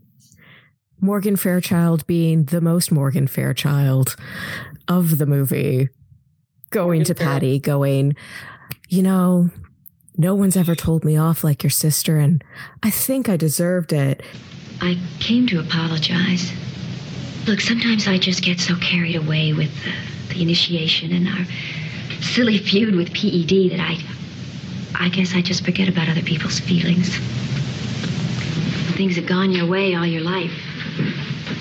Sometimes you start to think maybe you really are better than anybody else. Until someone comes along and sticks a pin in you, like your sister did this afternoon. Oh, I know Sarah didn't mean all that.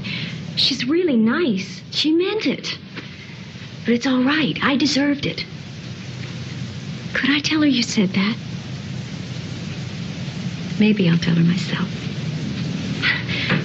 You, you really mean that? Look, this is not easy for me. Don't make me repeat myself, okay? Patty, I've been thinking maybe I made another mistake in not pledging her. That could still be remedied. Yeah, but how? That's easy. I'll just talk to the other girls. And the whole time she's going at it, I'm just like, how is Patty believing this? How is Patty believing this? Of course, Patty's believing this. No one's ever been lied to her like this. She's never been manipulated like this. So she believes it. This scene happens after Morgan Fairchild is humiliated and gets thrown in the fountain after she was picking on Mouse and Sarah stood up for her. And she goes to Patty to get information, like Tara was saying. What I have to say about Morgan uh, Morgan Freeman, Morgan Freeman all of a sudden showed up and was great in this scene. Morgan Fairchild in this scene is that she's being evil and manipulative. She's like, but I'm buying her. Oh yeah, she does the thing that real good villains do. They're playing. The villain doesn't play the villain. The villain's playing the hero. She's, I'm being completely earnest. I'm really sorry about what I did to Sarah, Sarah and I want to make. I did it again. I called her Sarah. I, want to make up for. Why don't you tell me about her? Tell me about what her what what what kind of music does she like? What's her favorite food? Is she seeing anybody? Oh, if you could do that, everything would be perfect. Okay, it's set then. I'll talk to them. And in the meantime, if I'm going to break through that shell she's got built up against me, I I need to know something about her. Um, what kind of food does she like? What kind of music? Who's she seeing?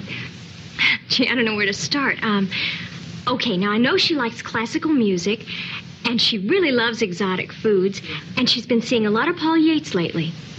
Paul Yates? Mm-hmm. And there's never a moment of flicker behind the eyes that I'm saying something evil. It's all completely believable. Yeah, and she's dangling what Patty wants the most, right? For her to be able to join the sorority, which she says maybe we should pledge her, and like all this. So she just she's not only like totally believable in what she's saying, but it's exactly what Patty wants. Yeah, and she was raised by someone exactly like this. Who's so oh, well, she's yeah, used to this. Whole life, right? Yeah. really? Well, of course they're they're they're they're out of this literally out of the same mold. Every woman out of this house is going to be like this. Yeah. So of course Patty's going to respond to it because it says I'm used to being talked to like this. Yeah. It's of, of course I'll do exactly what you say. It's what I'm supposed to do. It's what she's been conditioned to do all her life. And she's so just happy about it. So for the both of them, what happens? It's just like, oh, Cruel, cruel, cruel, cruel, cruel. Uh, but before we get there, we have to, we get to watch Morgan Fairchild hatch this plan, which leads to one of the weirdest scenes in the movie. I'm gonna set up a mat and a bench and a, and some weights in the middle of the auditorium gym for no reason. We dragged it out of the weight room. and does Morgan Fairchild is she does she lick her fingers at some point during the scene? Did you see that? I, think, mean, I wouldn't be surprised I think if she's just so. like, "Ah, He's working out. She's got his shirt, and I'm pretty. She's like doing something with his shirt, and then she sniffed her fingers. I'm like, "You're you're a twisted bitch." I love that move. I don't know if that was intentional or not intentional, but it was gross. This whole scene is gross. It is She's is. all Gross. sweaty, like, ugh. You gonna make that phone call for me? Tell me why. I will later. It's just a dumb joke. Jennifer, I just don't want to do it. It's just one little favor. It's gotta be tonight. You just gotta do it.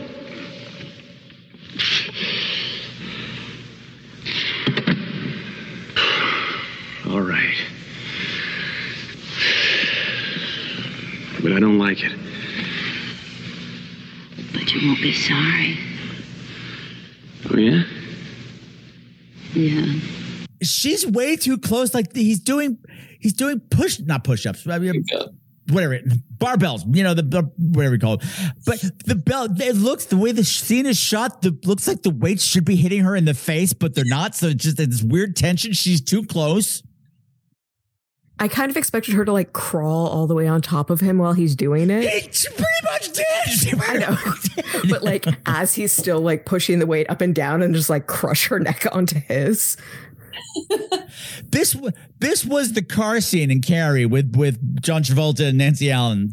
Billy, Billy, I hate Carrie White. It's that scene where Yeah. she's getting.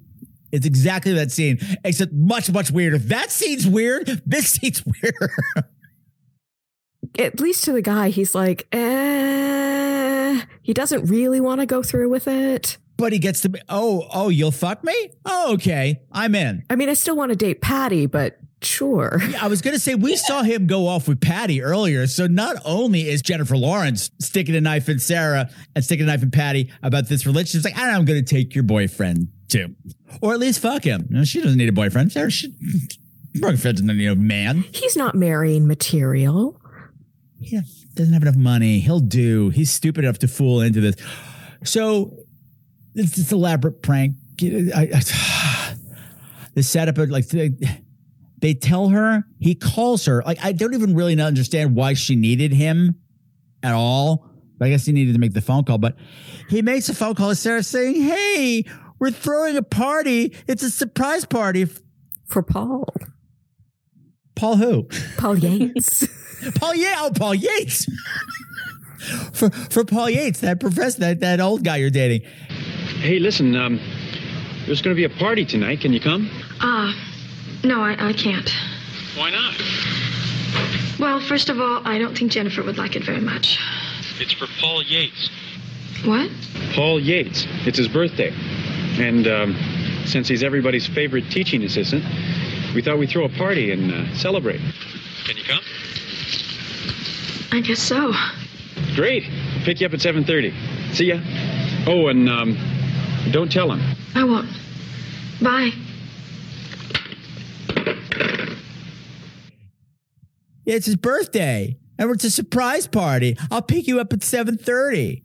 Sarah came down those stairs, and my gay jaw was on the floor. that dress is stunning.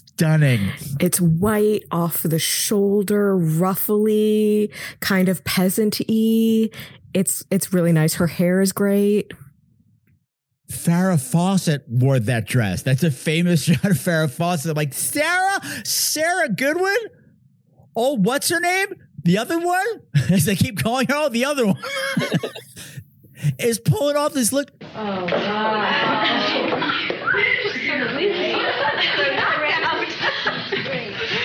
all me so much, I feel like I'm representing the whole sorority. Oh, you are. You're us, kid. Sarah, are you sure that you want to go? Yes, I am sure. nope, nope, I'll get it. Well, here goes. She's gorgeous, so you know it's going to end in tragedy. What happens?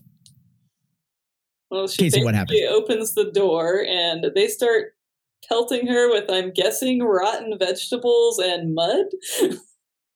like they have the whole group with like car headlights shining on her, and she just stands there and takes it for an awkwardly long time without going back in the house or something.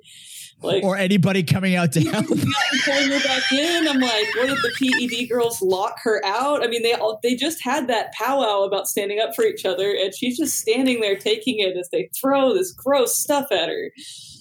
It's a TV movie of the 70s. Certain things you just got to let happen. It's a very thick door. They couldn't hear anything through the thick, thick doors. Scott!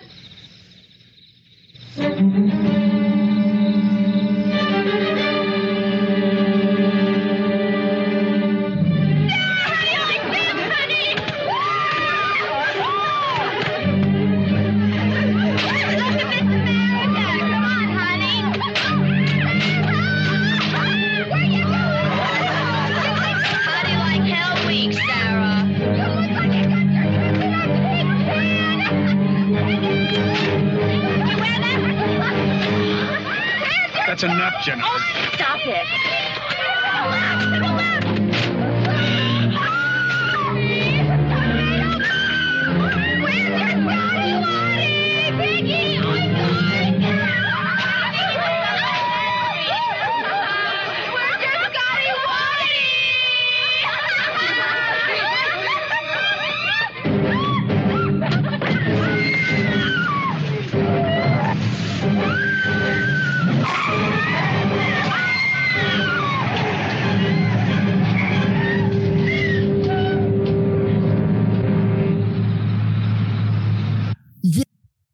I think in 70s TV terms, it was mud they were throwing at her. I think it was shit. We get a clue from Shelley Winters that it's shit. She calls it filth. Because the other thing too is you see the girls throwing tomatoes, no tomatoes left. Somehow the tomatoes are turning into shit in the air. But even though it's ridiculous, it goes on to look, it's savage. It's oh. it's it's the blood bucket scene, and just as upsetting. Even though it's not in slow motion, what I also love too is that Jennifer Lawrence, Morgan Fairchild, the only time in the movie anybody wears disco clothes is this scene. She's got that pink bell bottom tied halter top outfit, rocking it. She's like, I'm going to dress up for this. It's party time. This is an occasion. oh, eh, ding, ding. This is a night to remember. And the utter joy these girls are having destroying poor Sarah is upsetting. And it doesn't even occur to them to not tell Patty. Like they just come into the house, laughing their asses off. She comes down being like, hey, what happened? And they're just like, tee and just tell her. Hey, what's going on? Just a prank. You uh, missed all the fun. Why, what'd you do? We just put them in their places. What happened? What did they do? Your sister was set up. What? Scott, it was just a joke. And Scott comes in feeling remorseful because he's decided, I don't know, he doesn't want to fuck Morgan Fairchild. And Well, not anymore. That was the that, yeah, he was, That, that was too much for him. he confesses. You can fuck me on my weight bench in the middle of the gym, but no more. But this is too much.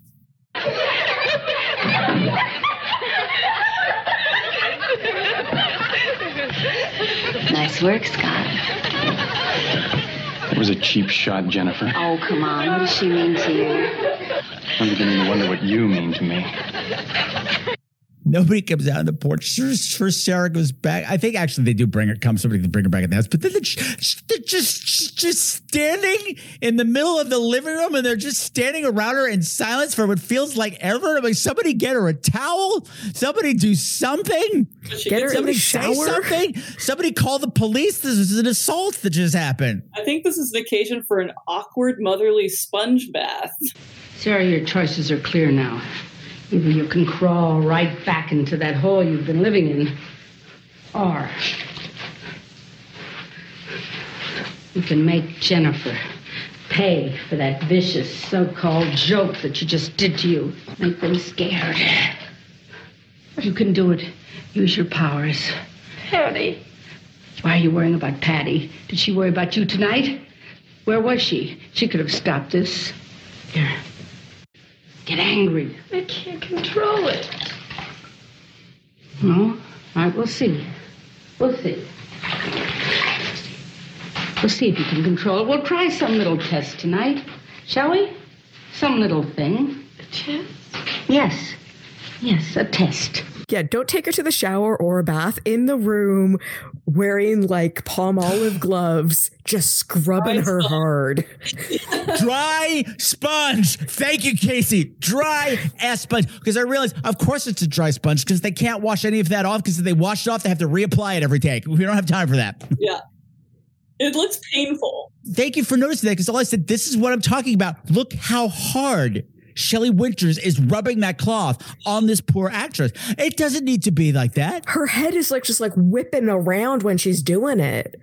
I was so uncomfortable. I was like, is this a torture porn movie? I think we might be. Like, yeah, huge chunks of flesh being peeled off her her forehead. Poor thing. Although this is when this these scenes are when Shelley is at her best, though. Because she's just going, You need to use your anger. How dare they? They can't do this to you.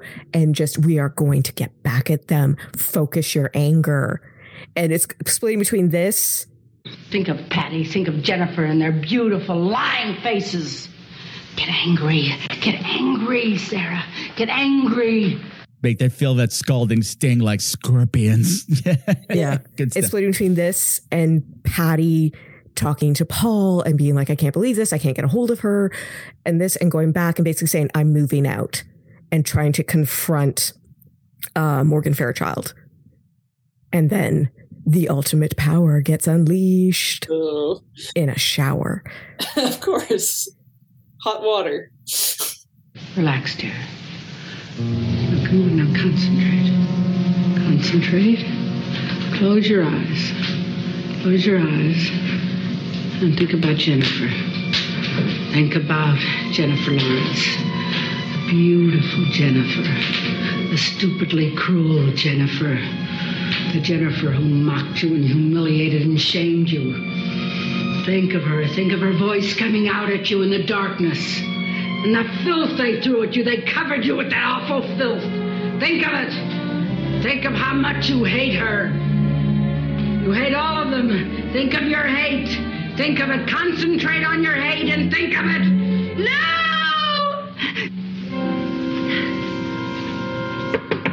Jennifer? It's open. Sarah, let her feel your anger. Let her feel the scalding sting like scorpions. Sarah, do it. Do it. Nobody walks out on this sorority. Who put you up to this, Scott? No, I've had enough people telling me what to do for one lifetime. This is my decision. Don't give me that. What's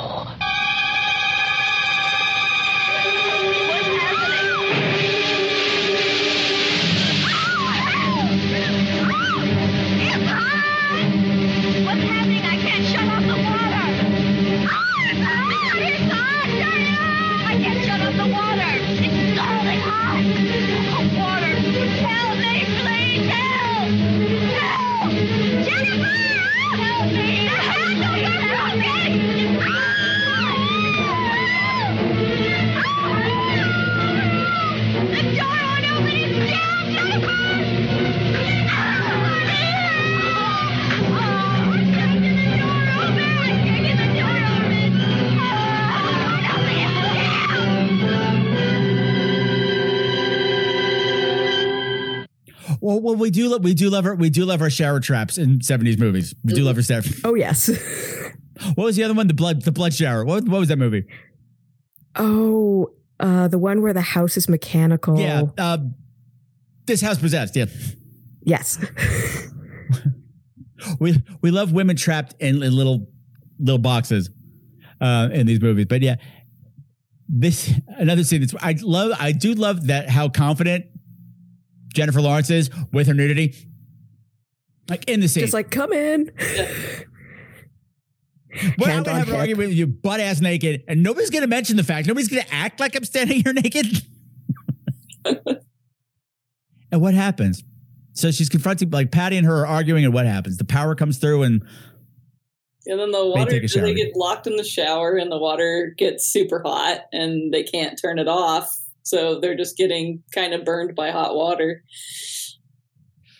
do you know? Fun fact: many people who saw this back in the day and haven't seen it since. A lot of people will swear to you that they're both naked. And the same, they're not.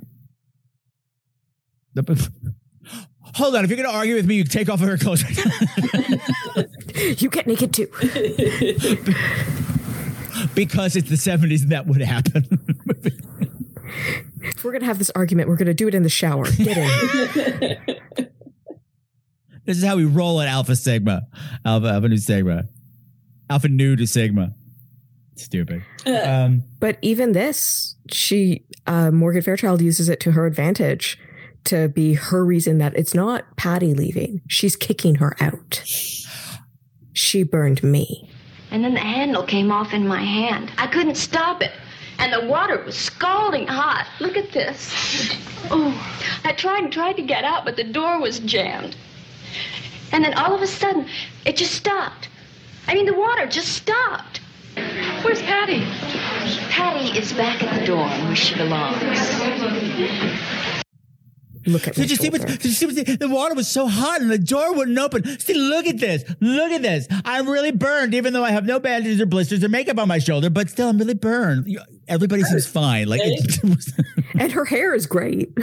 she stopped to style her hair after the shower. this is Alpha Sigma Nu. We have hair and makeup people on staff at all times. Which they probably would. they have to get up at four o'clock in the morning to look this good. Sarah's coming into her own, like I said, as a person before this, and this is bringing new life to Shelley, which is like, oh, it's the, the sorority's coming back to life. We're feeling that sisterhood again. I think maybe this year we'll have our Hell Night celebration, so the ceremony. She doesn't even call it Hell. We're going to have this the ceremony. This, this is marvelous. I, I it, oh, just in time, just in time. Tonight's the climax of Hell Week. What happens tonight? It gets dark. A few uh, sororities uh, meet in uh, secret rooms, and they have their little secret initiations. But the important thing is Phi Epsilon Delta. At last, after 20 years, she is going to have her traditional ceremony. No one will die this time, will they? What? Sarah? Now listen. You and I must not fight and quibble over ancient gossip. Now, especially now, in this most important night of our lives, uh, we must work together, dear. Tonight, your gifts will reach their fullest potential at our ceremony. I promise you. You must remember that those cruel girls, for 20 years, have humiliated and degraded your sisters. Understand? Be proud you're a special person. And somehow Sarah's power is linked. Like it, used to just be her. It started with just the power of positivity, but now it's going to be the power of positivity and telekinesis that are going to save the sorority. I don't really understand any of that, but anyway, Shelley Winters is cra- is crazy as fuck. Just, I don't really understand the ceremony or her. Like we haven't said that she is a, a professor of the occult at this college. I kind of took it as she wanted to do the ceremony so she could kind of get Sarah's powers or use her to kind of eventually manipulate her powers herself. And that's probably what happened however many years ago when that one girl died. Mm. That it's kind of trying to use someone else's abilities. I'll go with that. I see what I was thinking was maybe like I don't know if she's just mad with the power. Like I've got this demon girl with this devil power, and now we're gonna take it. We're gonna rule the school. Everybody's gonna pay. and there will be a sacrifice. Bitch, it's got nothing to do with you. It's not. You are riding her coattails. You are not driving this train. Calm the fuck down, Shelley. Well, I also like like right after the girls get burnt in the shower, and she Shelley Winters comes in, and Sarah's like, she, Shelley Winters is like, "There's been an accident, accident, Alpha Sigma Nu," and Sarah's like, "Wasn't anybody burned too badly?" like it was great. Sarah, Allison just got back from her first class, and there's been quite an accident at the Alpha Nu Sigma. No one was burned badly, were they? Burned? No. Um, their white lily skins are a little pinker and sorer than last night, but they're fine this morning. You knew all about it, didn't you? Shelley Winters is like, uh, something like, I didn't even tell you basically that anybody had been burned. So it was also establishing how, how strong her power. And they're fine. Their lily white skin is a little bit pinker. Yeah. I hate that breathing thing she does. She to make it more. She doesn't speak like that normally, but when she's acting, she does that thing where she just does these random breaths in between words, and it's so obnoxious. But anyway, I'm back now. I'm back now. I hate her. There's a secret room in the house, and it's like a Satan room with a Satan altar, and there's an evil dog in there. Whatever, that's fine. We're having this weird satanic ritual in the for Hell Night at Phi Epsilon Delta, and the other girls are having the uh, ANS girls are having their initiation the same night. And there's this all like white and yellow robes and flowing and candles, and everybody looks gorgeous. And we have to hear somebody say, "Why? Why are we allowed to wear anything under these robes?" I wonder why they don't want us to wear any clothes under these. Uh, you'll find out. It's all. Don't you know? So you can get caught in the wind machine later, so that everything is form fitting, and then stand in front of windows that are backlit, so that everyone can see through your outfit. That's why. I think they're just told you'll find out. You'll find out. Oh, so we, we we missed the big lesbian orgy at the end. No, it's not a lesbian; it's sisterhood orgy that they normally have. Yep. we never talk about this again. Oh well. Whereas the PED girls are all in black robes And hoods. and hoods. Very creepy hoods. The hoods were a choice. They're like Zodiac killer hoods. Absolutely. And the thing that was th- blowing my mind, like this ceremony that Shelley Winters is running is bonkers. It's bonkers. And I would think, knowing what we've seen of the girls at PED, they're not really afraid to speak their mind. Sarah might be, but the others will call bullshit when they see it. Nobody's saying what's happening. Why? What? Why is it all pets, girls, pe- pentagrams, and knives and, and blood? What's happening? Tonight, you are going to see a demonstration of a power that science does not yet understand. And if you can see it, and understand it and believe in it, your futures will be miraculous. Get your candles and light them from Sarah's. I am going to give you the words to help you pass through the dreaded darkness. Allison. Echo, echo, Azarak. Where's Mouse? Where's Mouse? Where's Mouse? We have to have the sacrificial lesbian for this to work. I'll show you the treasures of Phi Epsilon Delta. First, here is the pentacle. Its arms represent the arms of mercy and justice. The legs, they represent the pillars of wisdom. And the head, the truth at the top of the tree. From now on, this is your symbol by which you will always know your sisters.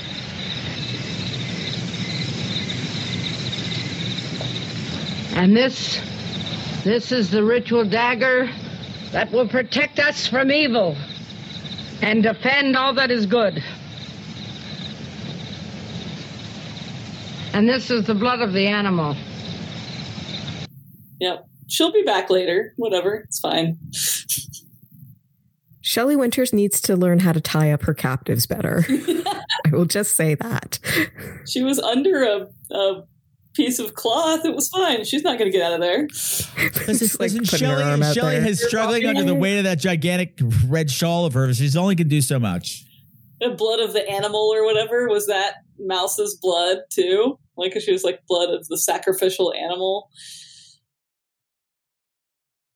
I'm guessing so. Yeah. I get the whole thing is supposed to end in a sacrifice. And it's at, at what like if it was something that like, they said that Shelley Winters had some powers and she had them under a spell that needed to be broken, I could see this going. But going these smart, intelligent women, they're headstrong, just letting all this go for this long. Like this is weird. Or if it had shown her like giving them something to eat or drink beforehand so that maybe they were a little doped up. Yeah. Oh, right. Right. Meanwhile, they're handing out peeled grapes at the other fraternity. That's right. That old, that old trick. It's a and cat's these eye. are the eyeballs. The eye of the cat, known for its cleverness, agility, and independent nature. May this symbolize your desire to pursue these qualities. These are the only calories you're allowed for the rest of the week. yeah, so they discover that Mouse is going to be sacrificed, and Mouse has been stuck under the altar. And she's Sarah, help me! Oh, that's where everything goes bananas. Walks me to the end of this movie. Walk me to the end of the ceremony. Well, before Mouse sticks her arms out and asks for help, Oh, duh. Yes, please. Sarah is told to focus her powers and revenge, and Morgan Fairchild is turned into an old crone. I don't think she's actually killed because she touches her face and everything, and it basically looks like burnt paperish. Sarah, you have been chosen the leader. You must use your powers now against the people who would destroy us. Sarah, use your powers. Destroy them. Use them! And now the hour of reckoning is at hand. You have examined these women who would become our sisters and tested them. Each one you have found worthy. You may light her candle. If any of you has found any of these unworthy, speak now or forever hold your peace. Use them! Destroy them.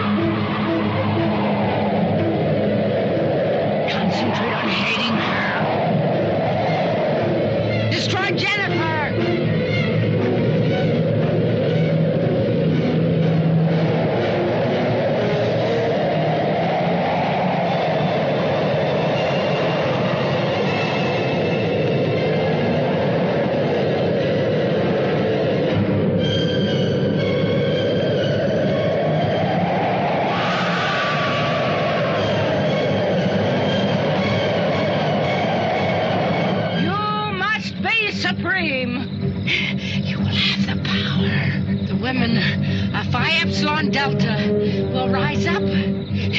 It's already planned. You all will have the power. Killing her is too easy. Taking away the one thing that gives her power, her beauty. Much better way to go. Did you read how this was supposed to end? No, I didn't. The original script called for all the girls at, at uh, Alpha Sigma Nu, Alpha Nu Sigma, to be turned into barnyard animals, That would have been interesting. like like the bad boys of Pinocchio. That's hilarious. But it wasn't in the budget. Like, are you crazy? Are you crazy? Or all something was supposed to happen to all of them. We already paid for But like, the no, we have enough makeup. We have one. Did you see the number of grapes we had to peel? Do you think we're made of money? Are you crazy? makeup on people? No. Yeah.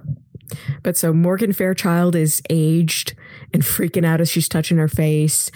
And Sarah seems to be going along with it. And then Mouse from under the table, Sarah, help me. And that breaks the spell. And Sarah starts to fight back. Sarah.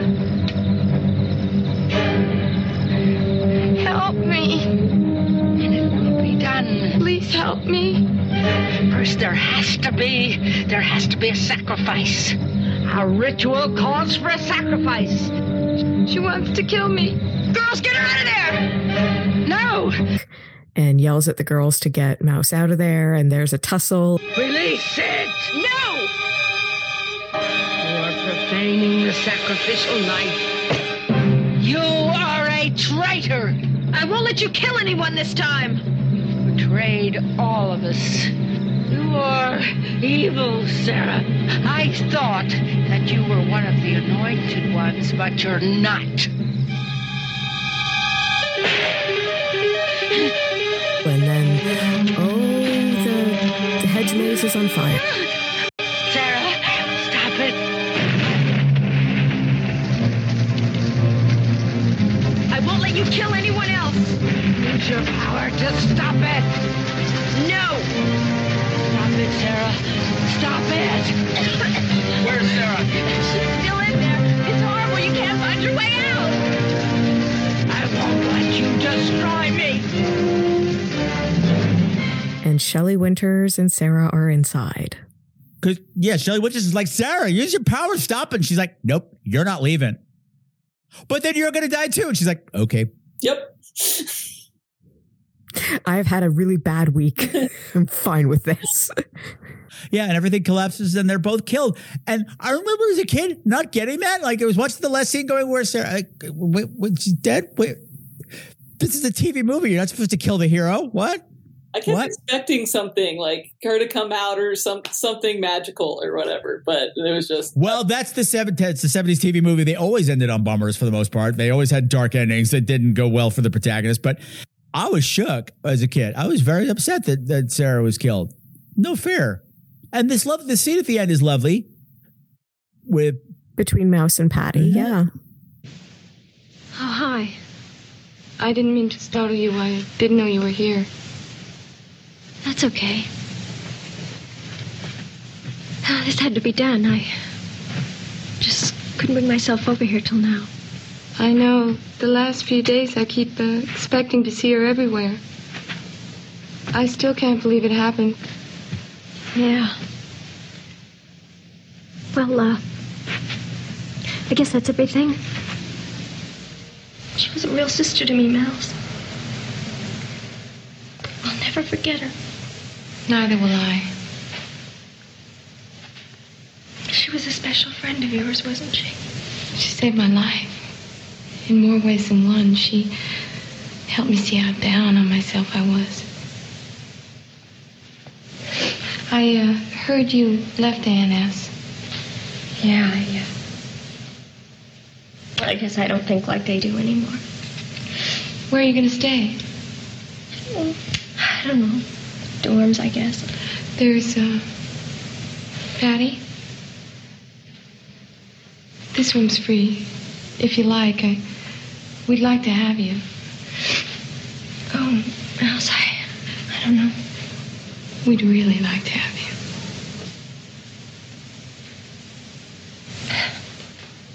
Okay. Thank you. I'd really like that.